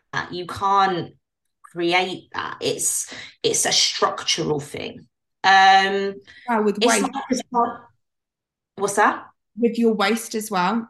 Like with PCA you you can and like FitX NFM you've got more of freedom with posing and you can hide your waist if you can pose properly. You can hide your waist. With IFBB you cannot hide if your waist is really thick yeah exactly that. And you know i think there's other things that people overlook like uh muscle insertions yeah. right? So, like i know so, like they love round bubbly muscle. So yeah. if you've got um long stretched out muscle you're never going to have that same bubbly pop as someone with short insertion points yeah. Insertion points. It's it's things like this that i think people it doesn't matter how much muscle you slam on it like uh, you know i've got quite long insertions um mm. when it comes to you know i've got long limbs so obviously they're stretched across my limbs so i've got dense muscle but it doesn't necessarily always pop you know yeah. but i can't change that i can keep building density and it'll keep improving but am i always going to have am i going to ever have that short bubbly compact height in my muscles. No. and it yeah. doesn't matter how hard I train, it just and I think with IFBB, they want that like bubbly, like glute shelf going down into that tie-in and like really strong tie-ins into the hamstring. Like that's to be fair, I will say there's a misconception with the tie-in. Um, so I think that everyone's chasing this sharp tie in. They actually yeah. don't it's like going into the hamstring, isn't it? So they they they don't want completely closed tie-ins um, because that's too sharp for them in terms of condition. But they obviously do want to see the out. They want height in the upper part of the glute. Yeah. They want to see the shape of the glute, but not to the point where there's complete separation between the glute and the hamstring um, which I have lean legs. And this is another thing that we forget about is body fat distribution. You know, when you get lean, can you get lean in the right areas? Um, you know, because for me, my legs hold the least amount of body fat on my frame. So, you know, when they're saying that they don't want sharpness in the lower half, I can't, I pretty much can't help that. Like, in order to get lean enough, that comes as part of it. I have no control over that. It doesn't matter how hard I try or how hard I train. that that's quite hard to check. You you can't. We always say you can't control where you lose your body fat from. Yeah. Um. Again, it's does your does your body favor you that way? Um. There's there's just lots of things that I think you've either got it or you haven't. Yeah. And I mean, with the utmost respect, that's not me saying that um, people that haven't got that structure are bad competitors because they're not. It's just they might not be the elite that's required to be Yeah. IFBB pro. Yeah. And also, I think, like we were saying, like go and win the other shows first. Because you see it a lot, like, oh, I'm chasing my pro card. I'm like, you've never won a show. Like, why are you going to win your pro card? Like, I, I do. I am a big believer that if IFBB Pro is what you want, then focusing on that federation Yeah. might be the thing to do. Because I do feel quite passionately that PCA, FitX, NFM, they're not step ups to IFBB. Do you no, know, like Yeah. that, that's kind of the way I see it. Is just because you do well with these federations doesn't mean you're then automatically yeah. going to do well with No, what I mean is, like, they've never won any show. Oh yeah, of course. Any show. They've never won any overall. And then they're like, I'm going to get my pro card. I'm like, But I think that's a that's a that seems to have been a mindset that's creeped in probably the last maybe two years. Because when I when I first started, I didn't see it as strong where people were going into competitions expecting wins or Yeah. expecting swords. You know, it took me I was in five overalls before I got my sword. Yeah. And I, I was in, I won seven classes before I got a championship title Mm. um, and my pro card. Um, but there seems to be a big mindset now about, oh, I've got to win the whole show or I'm not doing good enough. And it's like, I, I think that for me, you can bring your best and still not be the best. Yeah. Do you know what I mean? And I think that that's something that people need to understand coming into this sport is your best might not be better than someone else's best on the Mhm. day. It doesn't make you crap. it just means that someone better suited the criteria on the day, and that's fine. Yeah. You know, you take that, you take away from that where you need to improve to put yourself in a position to become undeniable. Um, but it doesn't mean that when you turn up for your for, first show, that because you've sacrificed a lot and because you've worked hard to get yourself to the position that you're in, that you automatically get rewarded a win for that. It just doesn't Yeah. work like that. Some of it as well is social media. Like, I guess when you started competing, like you did have Instagram and stuff, but like it wasn't really like there wasn't much on there. No, but I think um I think as well like there's maybe since the year since I started competing it's definitely become more popular on social media and I think it's become more common now that people will go into their first show and take a win Yeah. No or go into their first show and take an overall especially with first timers shows now um because there are specific first timers shows people will see people going into a first show taking a win taking a sword but it's Yeah. like it people that win are the exception not the rule Yeah. do you know what i mean like it's Yeah. it, there are so many more people that don't win that do um and i just that's why I try really hard to focus on the mindset of just bringing my best and that being the win. And if it's enough to secure anything else on the day, then great, Yeah. you know? Um, but I think that people think that their best means they should get the ultimate reward. And but everybody's trying their best, Everyone's you know. So yeah. But what I mean is maybe so it because you see on social media now you've got loads more coaches than you did before, oh yeah. loads more competitors than you did before, and you're constantly getting like wins rammed down your throat. And it's like, I mean, I don't know whether you feel this from a coaching perspective as well, is that all the coaches are like, you know, my clients have won every show. This client's another win, another win, another win, another win. And you're constantly consuming that as both a coach and an athlete, is everyone around you seems to be winning. Now, the reality yeah. is that not everyone around you is winning. and a lot of things aren't necessarily spoken about. Like I've seen coaches that will put on Instagram another win, another win, another win. They're not talking about their athletes that I've seen on stage that were last. Mm-hmm. They they're not on there.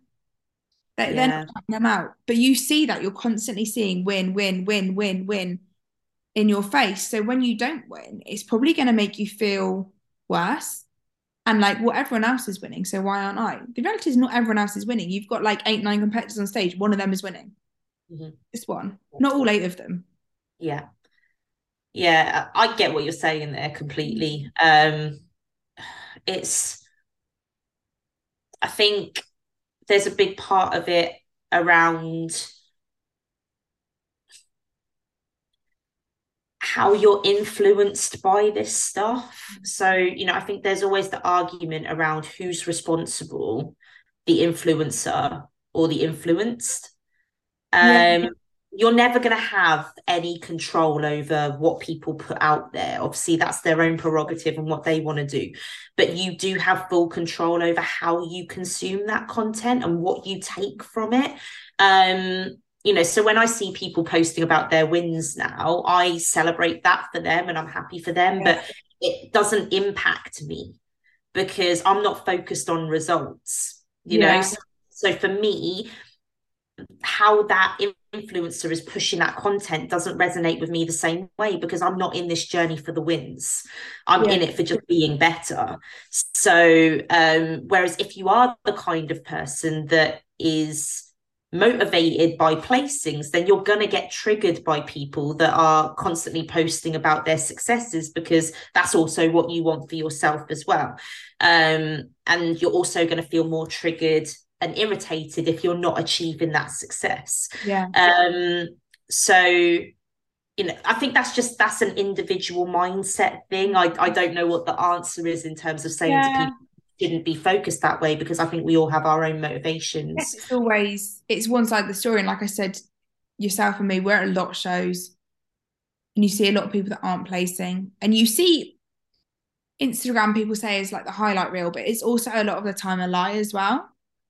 And like when you're in the industry and you're at lots of shows, you see the full picture a bit. Well, not you don't see the full picture, but you see a lot more of the picture, don't you?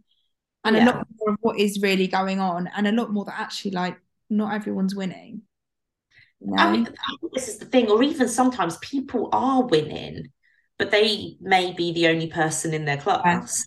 Do you know what I mean? And that's not to take anything away from them. They've still done whatever they needed to do to achieve that result. But not everyone is out here winning in a class of 15. Yeah. Do you know what I mean? Um, but I think that you have to take everything you see with a pinch of salt because people are only going to put across the perspective that they want you to see. Yeah. Um, but like I say, how you're influenced by other people's content is that's a personal decision, I yeah. think. Um so like I say, you can't ever stop people from pushing the agenda that they want to push. So, you know, it's about asking yourself, how do you want to be impacted by that? Yeah. So next kind of thing we're going to talk about, I'm just conscious of time as well. So. We've been chatting ages. Okay, right, really quickly, obviously, PCA as well. What would you explain? We'll just go through kind of like bikini wellness figure. Is the criteria for those classes? Because that's kind of like the main people I say that listen to this podcast. And what would you say differs from that to any other or other federations? So for PCA, yeah. Yeah, so I think um, it's common for people to get really confused about the criteria, but I think it's really important before I get into any of this for people to understand that the criteria is like a benchmark, right? The criteria is something for you to aim for, but it's very rare that you ever get anyone that exactly hits the criteria, right? So I think what what judges and federations get a lot of stick for is, oh, how does that represent the criteria? That doesn't represent the criteria. but if there was no one on stage that perfectly fit the criteria, someone still needs to win. Yeah. So it's not about who perfectly fits the criteria, it's about who closest fits the criteria yeah. on the day. And speaking now from a judge's perspective, there isn't always a situation where someone perfectly fits the criteria. So you just have to go with who closest. Yeah matches the criteria. Um, so that's why when you're looking at pages where you're seeing results, you know, try to remember that if you don't think that the athlete that won or placed second or placed third um, accurately fits the the criteria, it's because they would have been the closest fit to the criteria. Yeah. And like we said earlier as um, well, sometimes there might only be one or two in the class. So you've got one or two to pick from. I think and when it comes to championship shows, they're going to represent closer to the standard. Yeah, yeah. Um, but regionals, you can get quite mixed turnout. Yeah. Um, and you know, as well, if you're looking at a first timers show, for example, um, you know, these are first timers people. They're they're seeing how they fit against the criteria. And sometimes, you know, there isn't a perfect example, and that's absolutely fine. Um, it's about who closest fits. But the championship shows normally show you a better representation of the standard because there will be a, a larger range of people on stage and, and be invited to it as well. Yeah, absolutely. So, you know, I think yeah, I just wanted to caveat that. And obviously, anything that I say about the criteria, this is going to be my own personal opinion. Like, I'm not here um, speaking on behalf of PCA. I am just one judge on the panel.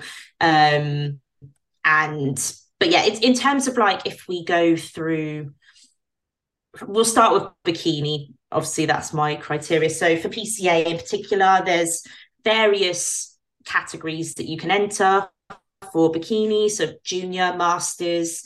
Then you'll have bikini, short and tall. There might be a medium if there's enough athletes, but there will always be typically short and tall. And then trained. So there's normally five or six bikini categories.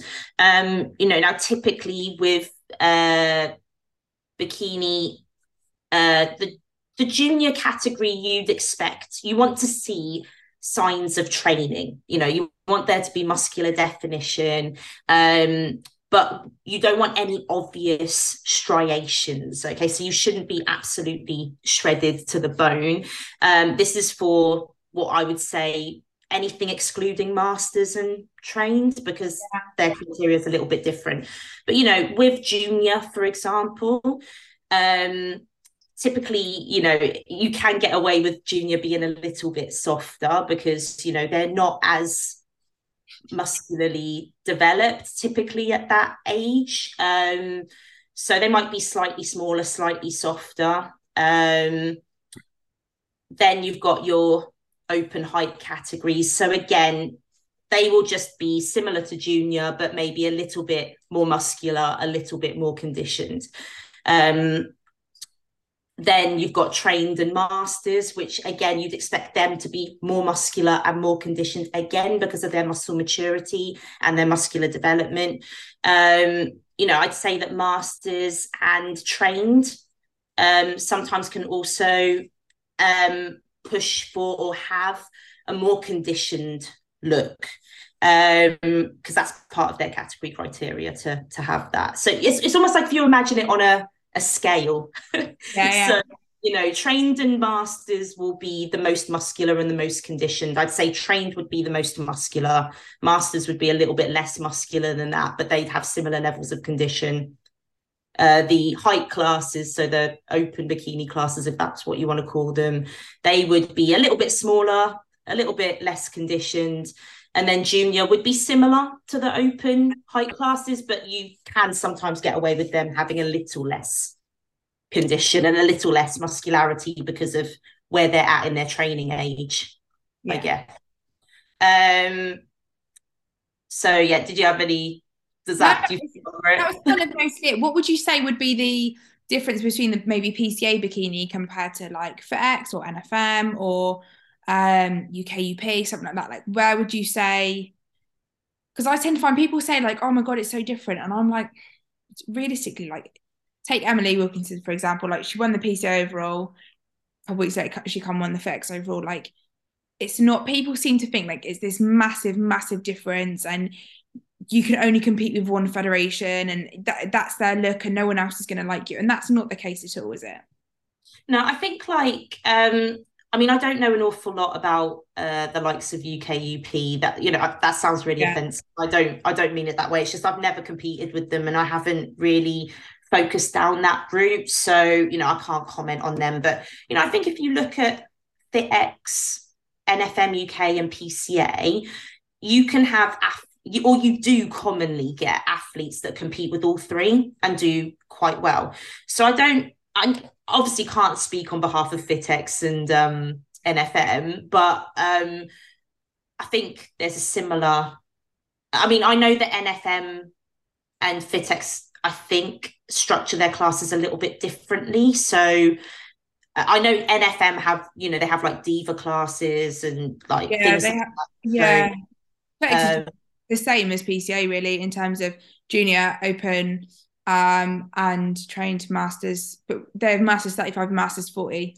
Um, so it's split a little bit more with masters. NFM are the same again, but then they have um, Diva as well, but that's completely different. That's just like more posing and flicking your hair and things.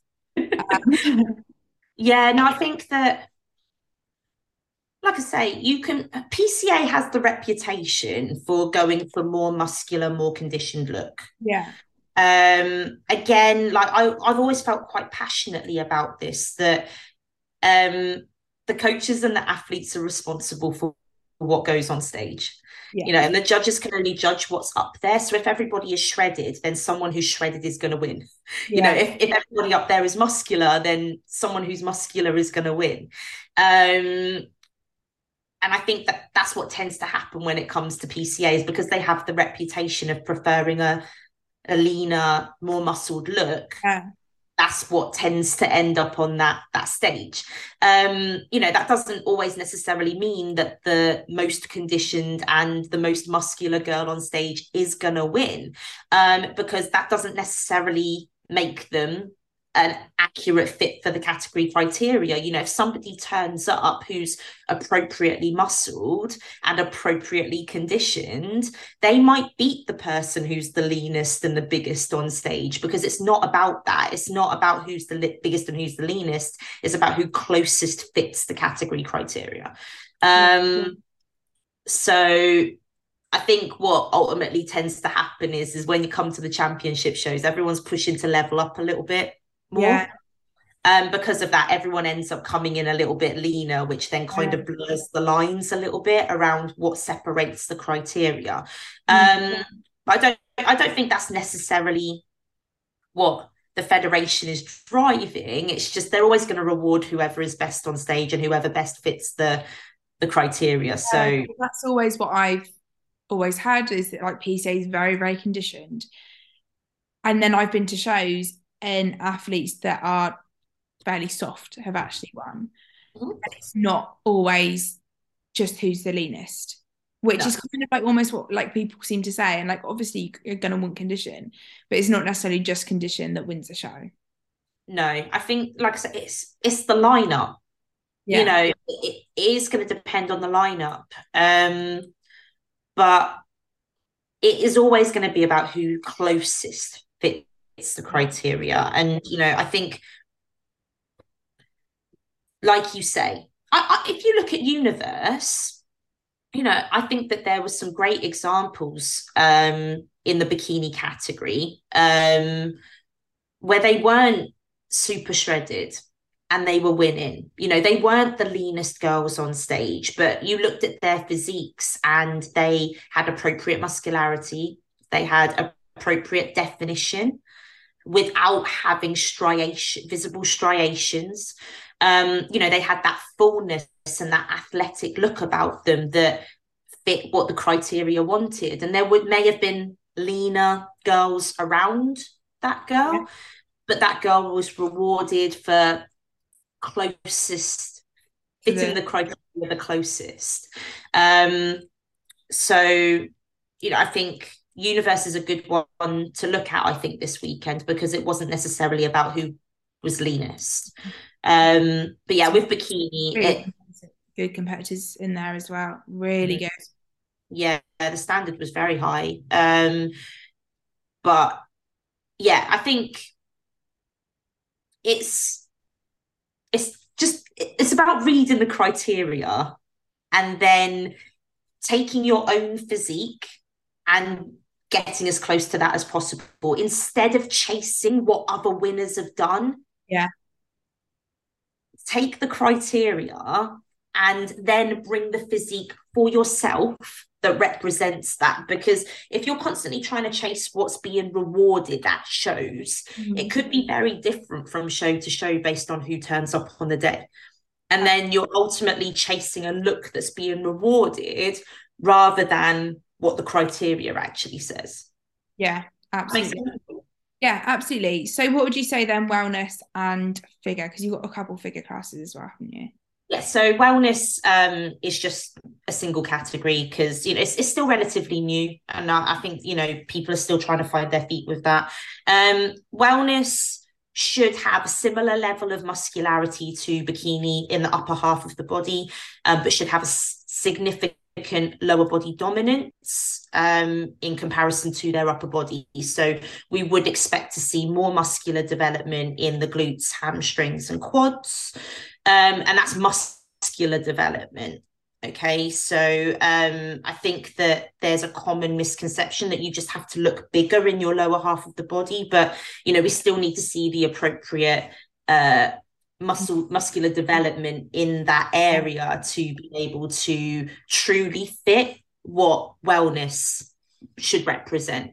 So you know I'd probably say that there should be a similar level of condition um, in wellness to bikini, um, in that there needs to be visible signs of the muscle groups in in that lower well all over yeah. but like I say it, you need to be able to see the muscular development in the glutes hams and yeah quad i find that um, such a nice category done well but i find wellness is the biggest hit or miss category ever and the problem is you get people, like you said, that are bigger in the bottom half, but they're bigger because they're holding a lot of body fat, not because they're holding muscle.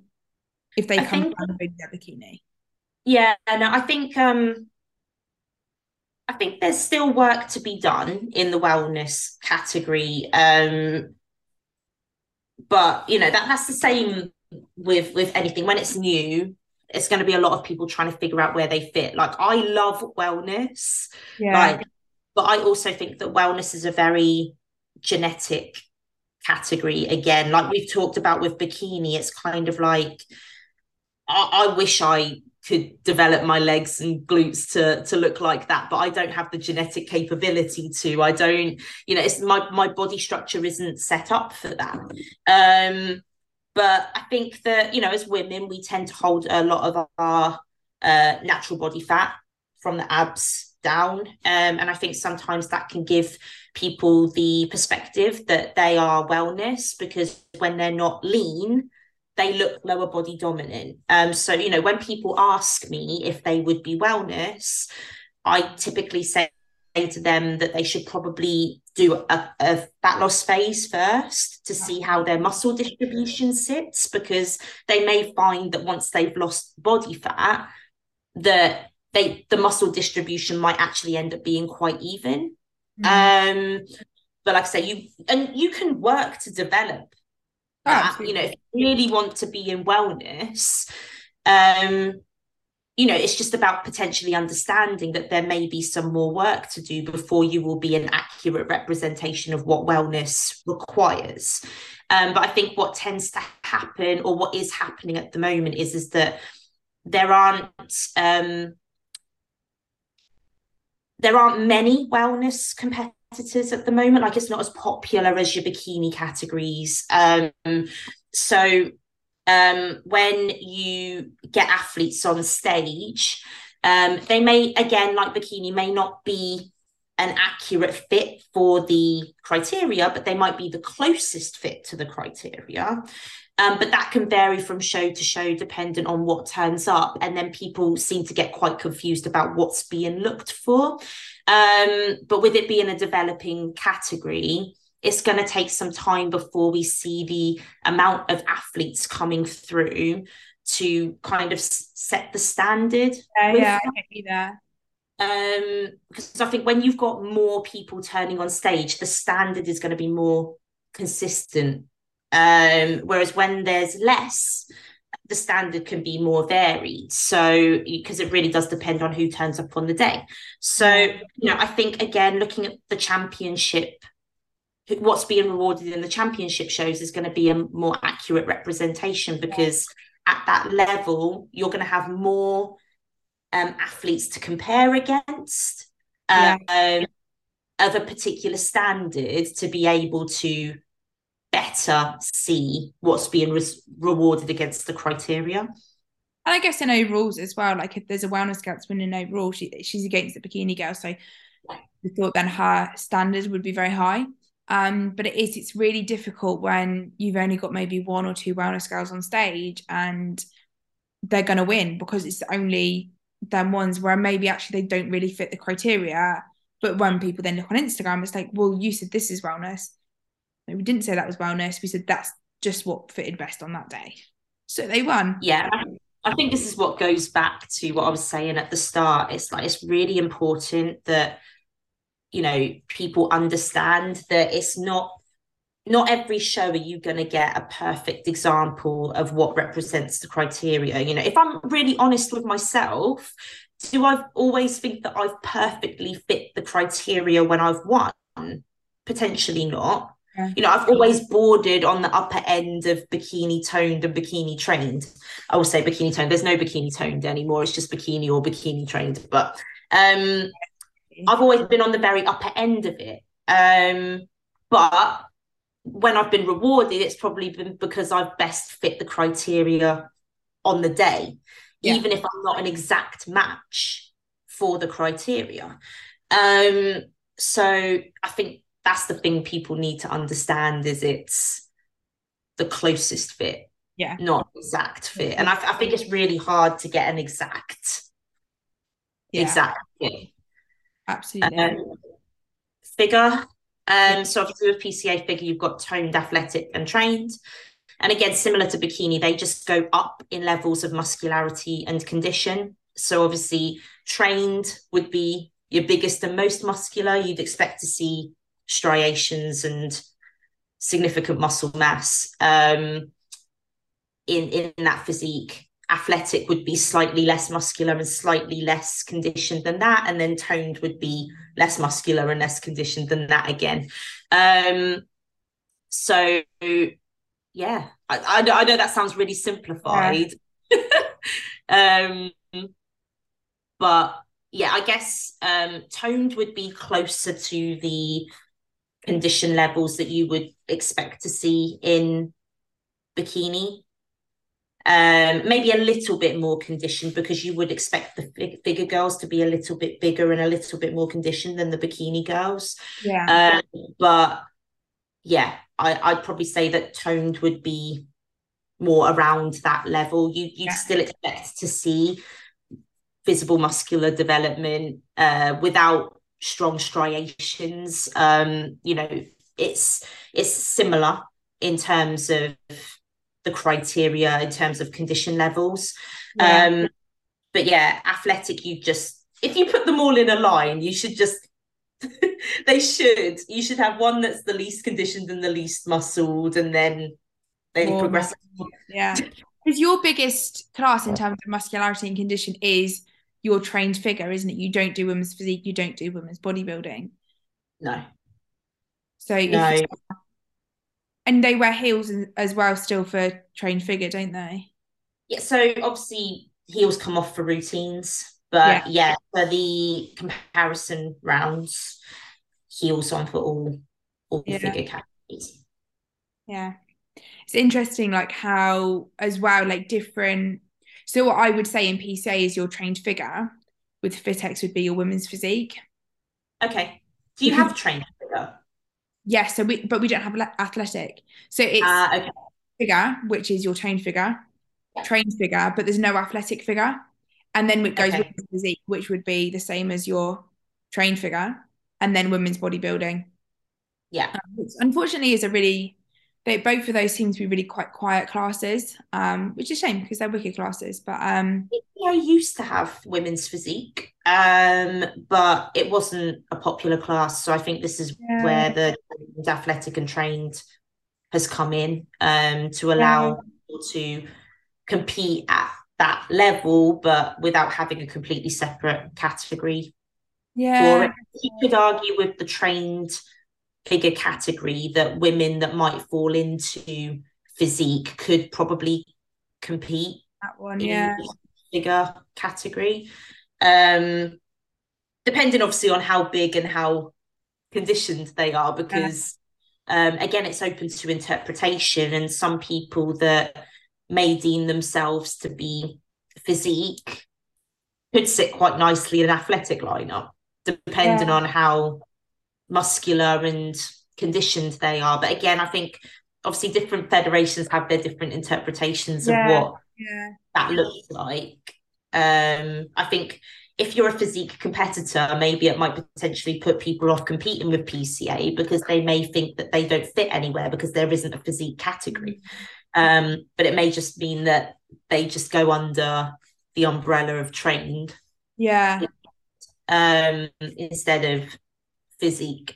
Um, it's like how in NFM they don't have wellness, they have shape, don't they? And their bikinis called like women's beach as well, which is really confusing.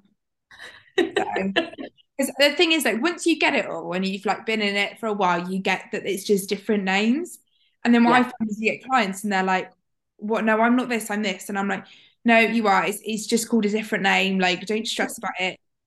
Like um, they're trained bikinis and trained bikinis, athletic bikini. And I had a client in that, and she was like, No, no, I'm trained. I was like, No, no, for this one, you're athletic. Like, don't panic. It's the same thing, it's just a different name. And then I had another yeah. client who was and with PCA, I was like, You need, because she'd done FitX the week before, she was obviously trained figure. But I was okay. like, Don't enter that one. I was like, Make sure you haven't entered that one. Because I was like, You'll be in the wrong class. You need to make sure you've entered athletics. So she's like, Okay but it's that yeah. if it's your first time as well, like for her, it was her first time. You maybe not thinking you're in prep, you just like train figure. Yep, that's me. And it's like, no, yeah. it, it, was you last week, but this week you're something else. But it's really the same thing, but just a different name. I think the good thing with PCA is that, you know, because you can only enter one class with yeah. PCA, if you uh if you enter a lower uh, lower class. I don't mean lower in terms of standard, but like, you know, if say you were unsure and yeah. you put yourself into athletic figure and then against the lineup, PCA thought, oh no, that's a bit, you're a bit big and a bit too conditioned for this class, they will move you into the right class. Um, obviously, they can't move you back a class. So, you know, if you put yourself in trained, and you would have quite nicely fit athletic, they can't move you into a class that has already happened. Um, so you know, for me, for example, like I was always very border between bikini and bikini trained, so I always entered bikini with the ex- knowing that if I better fit trained, they would move me into that class. Um, because that's the thing with PCA is that they want you to compete in a class where they feel you can best compete. Yeah. Um. So yeah, it's I think like you say, it, it is confusing when people, different federations name their classes different things, but I think each of them wants to separate themselves or, you know, individual yeah. themselves an individual in the industry. They don't want, otherwise it's just cookie cutter the same thing. Yeah. Um, but yeah, for the athletes, it can be a bit confusing. Yeah, you can see why they do it. So they're quote unquote different but also you've got to think of the athlete and if we change too much when you've got someone it's their first ever time they're very much in prep their brains all over the place they just get very very confused oh, so 100%. if you're unsure, I'd always, always say, like, just ask your coach first. Yeah. Like, because it can be confusing. Like, one of my clients nearly entered bodybuilding, like, because she was like, I was just really confused and it said first time bodybuilding, and I'm a first timer, so I assumed it was that. And I was like, yeah, oh. a little bit out of place there. Um, so maybe let's not do that. No, but I, I get it. But I think, like, like you say, speaking to your coach, they're g- generally going to have an idea of where you would best fit, you know. And as your coach, I like to think that as coaches, we we know. Or if yeah. we're not sure and you're borderline, we'll give you the appropriate advice on where we think you should go. Um, and then what will be will be. Um, but yeah, you know, I definitely understand the confusion. But again, I think this just refers back to read the criteria. Like I guarantee no one reads the criteria. No, I always say this. I always say this because if the criteria said in there, right, you must wear a pink bikini, for example, right? Because this is literally how clear the criteria is, right? You must wear a pink bikini. And you put a client on stage in a blue bikini and they didn't win, it would be like well, they both fit. No, you didn't read the criteria because the criteria said you must wear a pink bikini. Now, I don't think there's any federation out there that says you must wear a pink bikini, but like no. that's an example that I like to give is that that is what they're saying. So you need to read it because if you've not read it, you can't then kick off that it's wrong. Um, yeah.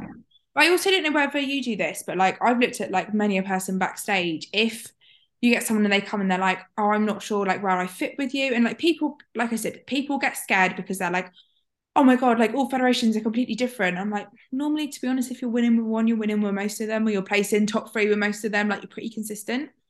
Um but you get them they come to you and they're like oh, i don't know where i fit. Do you also look at them backstage before they go on and go yeah you're this you're fine I mean, I haven't had to. That's not to say it hasn't happened. Like, I'm pretty sure that um there have been scenarios where, like, at registration, for example, an athlete's been like, I'm not sure where I fit, and a judge has had a look and been like, we think you should go there. But it's also really important to remember as well that like you could be a victim of a lineup. Yeah. Right? So yes, a judge can have a look over you off stage, mm. but then that's without seeing you next to who else is in that class. So it's it's it's hard it's hard to know. Yeah. You know? Anybody because I've looked at some girls and I've gone like straight away, like you need to be there. Like, oh, you, 100%. Um, it normally happens to be fair when people come to me for posing.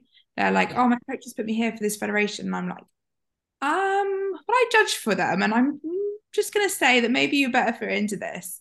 Um, but the other thing is, like, I have looked at people backstage, and I had one girl, and Dan was like, "Can you come look at this girl?" I was like, "Yeah, it's fine." He's like, "I don't know if she's uh, trained bikini or wellness." I looked at her and it's like, like she could have been even like her legs were more developed than her upper, but then also not significantly developed than her upper.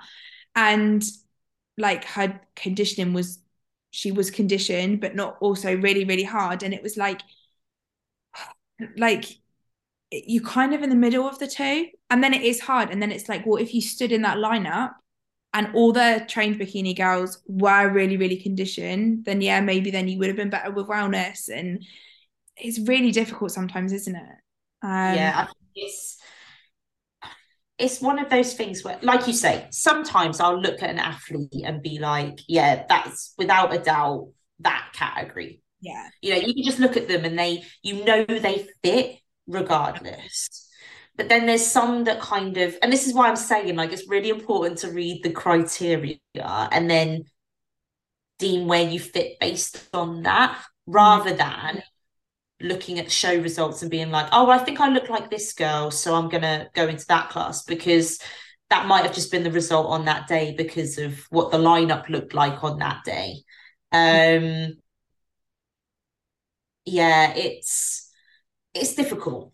You know, it, it is difficult. I don't I don't think it's as easy as people think it is because there's a like I said, like I've said multiple times now, I don't I think it's very rare that you get a perfect fit yeah. of the criteria. So, you know, it's about where you closest fit. Mm. And um and sometimes I mean, you'll probably know this from judging yourself anyway, but sometimes when you look at a lineup, um, you you might find that you look at an athlete and you're like, oh, they fit really well in this lineup. But if the lineup had been a little bit softer, then they may have looked better in a different category. Yeah, yeah. I mean, so it's like because they may just be very borderline. Yeah. Um, so yeah, when it comes to PCA in particular, like I'd say, if if they have the ability to move you to a class where they yeah. think you better fit, then they most federations do. I know FitX do. I know NFM do. I don't know about 2Bros so much. Um, two 2Bros, you you can enter as many classes as you want. So, so they're kind of like if you're not sure, then enter them all. Yeah. I mean that's one way to do it, isn't it? I might just enter like go and do 2Bros. I just enter bikini, wellness, figure, women's physique, do a bit of women's bodybuilding, and just see where I fit. You could do that. Yeah, but the mad thing is there though. Like I said, if you've got small classes, and like bikini is normally quite a big class, right? But then figure, it's I find figures really hit or miss whether it's big or not. But mm. women's physique is often quite small. Women's bodybuilding's normally really. Yeah. So I could go in and to all of those classes Say mm. win bikini, that I could be like this perfect bikini girl, win with bikini. I could even win the bikini overall sword, right? I could then pay and do women's bodybuilding and women's physique and win both of them because I'm the only one in the class and win the overall because I'd be the only one that did it. I mean, yeah. I could do. You could. Well. yeah, I, I, yeah. no offense. I recommend yeah, I mean, I'm not saying that anyone should do this, but I think maybe there needs to be a, a bit of a line drawn that goes, yeah, you you can't enter bikini and women's bodybuilding because you can't be both.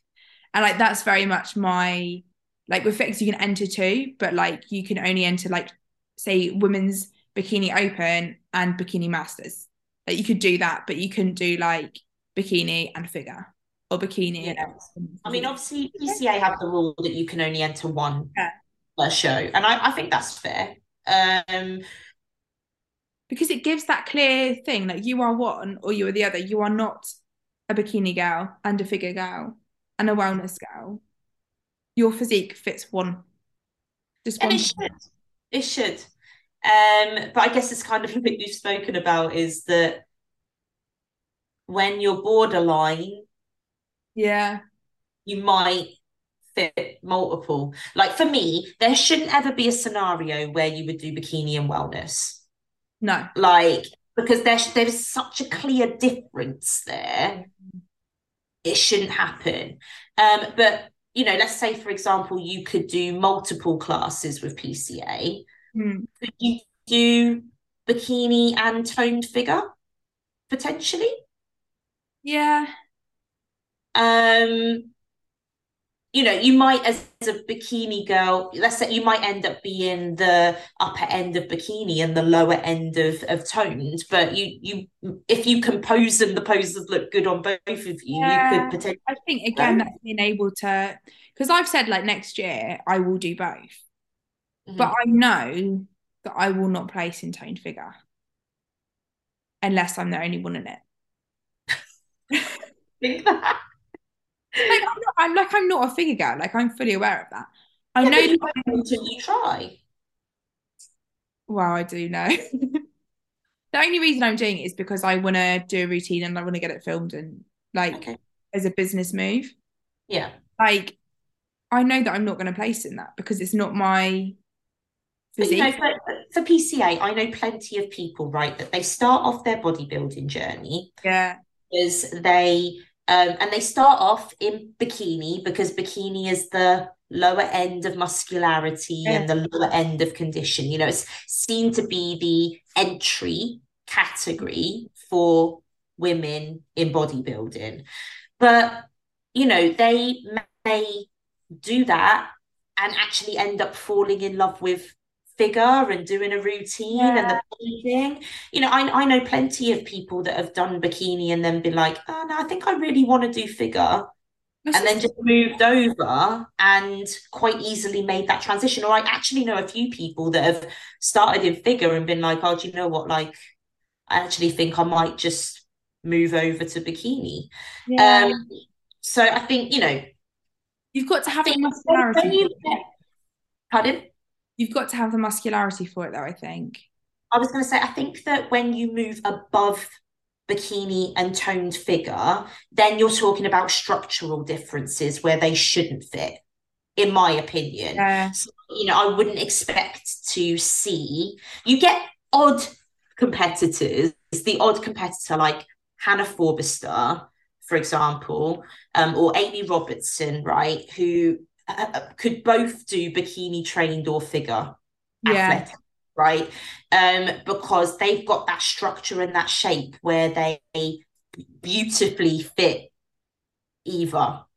Um, but typically speaking, um, I think once you start getting to trained bikini and athletic figure, you can kind of tell if they're more of a yeah. figure shape or more of a bikini shape because it should be more structural at that point. Like, you know, I could probably do bikini trained now, but I, I could never do figure athletic. Like you you'd never see me in a figure athletic class because yeah. I don't have that structure that suits yeah. that class. And you know, I know a few people in the figure athletic class, like Hannah Borden, for example, is one of my very good friends, and she, you know, she's won loads in figure athletic. Um, but I couldn't see her ever doing bikini. Yeah, absolutely. Her, her structure is more like you could go into it. I think as well it's how well you compose and manipulate your posing to suit. And I yeah. think especially with the PCA, their posing is very free in yeah. your figure posing. So you've got a little bit more freedom there to be like, okay, like what poses can I hit? Like I know I don't have like massive arms. Like I don't have that structure in my arms to have like big biceps. So if I'm hitting a side pose, like a lot of them do the bicepy, you know, I yeah. just hit that. but there you go. You wouldn't have to. I would not. Yeah. Like yeah, okay, i am gonna have to hit it from the front, but that's one pose out of the four. Do you know what I mean? Yeah. So I could just hit other poses where I can and try and scooch around that one.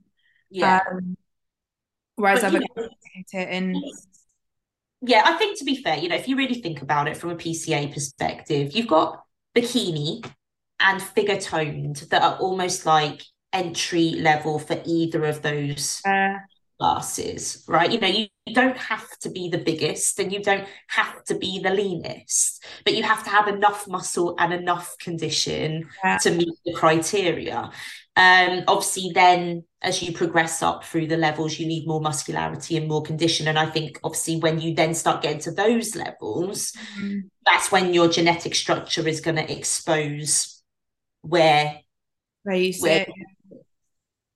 Yeah. Uh, but yeah, I, I agree with you in a sense. Like I said, as as a wellness girl, yeah, I don't think that you it's should be able to do bikini. Like you should have such a clear dominance in your lower half that you, people should look at you and be like, that is wellness. Yeah. like that's you know, there's no disputing that the glutes and the legs. Uh, yeah, and the there, whole leg. You know? Not just the glute. It's not just about a big bum. It's about like a whole leg. Yeah, I mean, I love that category. I think it's phenomenal. Um, and you know, there might be some girls that are between. You could tell that with a bit more training, they would be wellness. Yeah. You know, much then being like you need to train into this to because you're not going to be winning bikini if you're borderline wellness. Yeah. So I think it's not- like I think you also need to bear in mind, and I think that wellness gets a lot of stick, right, for the standard not being there. Um, but I think as well, like we've got to remember that some people do enter shows before they're ready to fit the criteria. You yeah. know, uh, that's not me slamming them. That's me saying we we shouldn't be stopping people from trying. You know, yeah. and you know, I think that you know, even with bikini, you get girls entering the bikini category and they're not quite ready Yeah. for the purposes, and that's perfectly okay. Um, it's then just accepting that there might be some more work to do before you will be an accurate representation of what the And category is looking for. What's that? rewarded for it as well. Yeah. Um, so you know, I think with wellness, there are some girls that I've judged where I've been like, in with a bit of time, that will be a beautiful wellness shape. Yeah. Um, you know, they're just a, on stage a bit of ahead of where their development is, Yeah. and you know, for some people, they might just want to dip their toe in the water to see how they feel about competing, to see if they want to invest the time and the effort that it takes to develop their physique that way. Because could you imagine? I couldn't imagine nothing worse than spending years developing my physique for Yeah. a category and then finding out that I hate competing. I get you. I get you. And I think it does. It's also the like this the class as well. Like my sister, she trained and everything. She did bikini, and she well. She got a second place, and I can't remember she placed in anything else as well. But she, you know, she did really well. To be fair, she was in some big lineups, but she never really liked bikini. And she said to me when I like. We argued a lot, and I didn't like. I couldn't even pose it to begin with because I was like, I literally cannot deal with you. Um, but like we're all good now, like our coach now and everything. And Yeah. it was always very much like, I don't like flicking my hair. And I was like, you you're gonna have to bring your hair off your back though, Kate, and you're gonna have to flick it back onto your back again. And she's like, I don't want to wear like a spark, like a really sparkly bikini. And I was like, okay, you don't have to wear a really sparkly bikini. I don't want to wear sparkly jewelry. I don't want to do any of this like sassy walking. And I was like, right, like, okay, I get that you don't like the posing, Kate, but this is what you have to do. like, you have to hit these poses. Whoa, I don't really like them. I was like, right, okay. So there's a lot of arguments there to begin with. But she saying she did all right. But I knew right from the start with her, she was never going to stay in bikini. But for mm. her, it was getting on stage. It was Yes. seeing if she enjoyed the process, seeing if she enjoyed being up on stage. And she did. She didn't like the sparkles. She did. She did. She didn't like having the earrings in. She flicked her earring across the stage as well because it was too long for her. Um, well, she got clip-ins on as well. She didn't like rip her Okay. earring, I think. But okay. and um, she just she just I just don't like. She said I loved it, but I don't like being in bikini. And I was like, and it was kind of getting to the end of her prep, and I'm going, just do it. And then next year, do figure. Take some time out and do figure. And that's what she's doing now. And she's so much happier. She gets to flex her biceps and she gets to be in these really strong poses. And she loves that. Mm-hmm. And I think, despite her, like her structure, luckily, is like she will go into figure really, really nicely. yeah. But her personality as well was never going to be in bikini because she just hated it. But this is what I mean. I think that when it comes to bodybuilding, I think that there's this do or die mindset in the industry, which is like, oh, if you're doing it, you've got to be in it to win it. But for some people, it's not about that. Like for Yeah. some people, they're not, they just want to. Like I've, I've got a figure client that I'm putting on stage in September, Yeah. right? She's 55 and, you know, she did a bodybuilding competition before where she did like a best transformation class and she Yeah. lost a shit ton of weight, right? And this year, her goal is to just get back on stage looking better than she did last time. Yeah. Like, you know, and she she might get up there and, you know, like it might not be enough to take the win. Like I'd love to put her in a position to obviously get to the win. But for her, it's not about that. But I think there's something about the bodybuilding industry where we judge everyone like they should be on stage, Yeah. taking it serious to the point where they want to win. It's Yeah. like, but that's not everybody's motivation. Some people just want to be better. Some people just want to perform. Some people just want to show off what they've managed to achieve or see how they feel about bodybuilding. Like, I would genuinely say that makes up a large majority of people that get on bodybuilding. I mean, yeah. And also, like, she'd competed before and she just had a bad experience. And all, like, all she said to me was, I just want to have fun. All I like, I don't care where I place at all. All I want to do is go up there, look better than I did before, and enjoy it. because last Yeah. time I didn't. So I was like, okay, cool. Like that's and that was our sole focus was just enjoying a show. Yeah. And she did. And like that to her was like the biggest win ever because she enjoyed herself. Yeah. And whether she placed first or last, I honestly don't think that would have mattered because she Yeah. just wanted to enjoy herself, feel supported, and have a good prep. And we Yeah. did it. And that was Yeah. wicked. and I think that that I think that's what we all of us could do with remembering Yeah.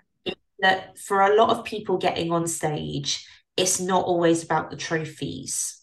Yeah. Like sometimes it's just about beating their own demons or being better than they were before or having some fun or being in the best shape that they've been in, even if it doesn't fit the category criteria. Like, and that, that's okay. Like, not everybody has to be in it to win it. Um, obviously, the people that best fit the criteria are the ones that are gonna win it Yeah. but it doesn't mean that everybody on stage has that that goal and it doesn't mean that they can't step on stage either like everyone is welcome right yeah. um and that that's how people should be made to feel. It shouldn't be an intimidating experience. It should be whatever people want that experience to be.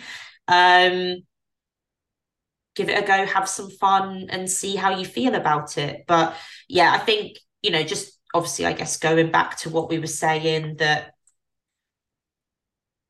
there you know i look at wellness and i think that people might just be on that stage just seeing where they sit how they fit. Um and people might not always get it 100% right but that's okay because how are they going to know where they sit or how they fit if they don't get on the stage? They don't see how they compare to other people. They don't get the feedback from the judges. Yeah. um yeah i just i think fuck it. Have a go. See how you sit. See where you fit. Like people might have their opinions about whether you're right or wrong for the category but it's not always about winning And that kind of answers my last question, but I'm going to ask it to you anyway because everyone gets this one. What is the one that the, what is the one thing that you want everyone to take away from today's podcast? I think I think that really um that when it comes to like bodybuilding and competing really have a think about like what your reason for doing it is. Hmm. um and you know because sometimes it's not always just about winning the trophy. Sometimes it's about what you take along with you on the journey what you learn about yourself what you want to experience from your experience. Um because at the end of the day if you give your best to every day then you're gonna bring your best to stage regardless of whether that's enough to win or not. Um and that's the win do you know what I mean? Like being your best self is the win. You can't ask more of yourself than being your best. Um, so yeah, if you can focus your mindset on just being the best you can be, then um then that's a big win. And if anyone wants to find you, where can they find you? If they've got any questions. Instagram probably where I'm most visible. So at Jodi underscore Delande. Um, you'll find me my big curly hair there. Awesome. And you will be tagged in the pod, like written in the description, your Instagram handle well, so people can find you. Um, anything else you'd like to add at all?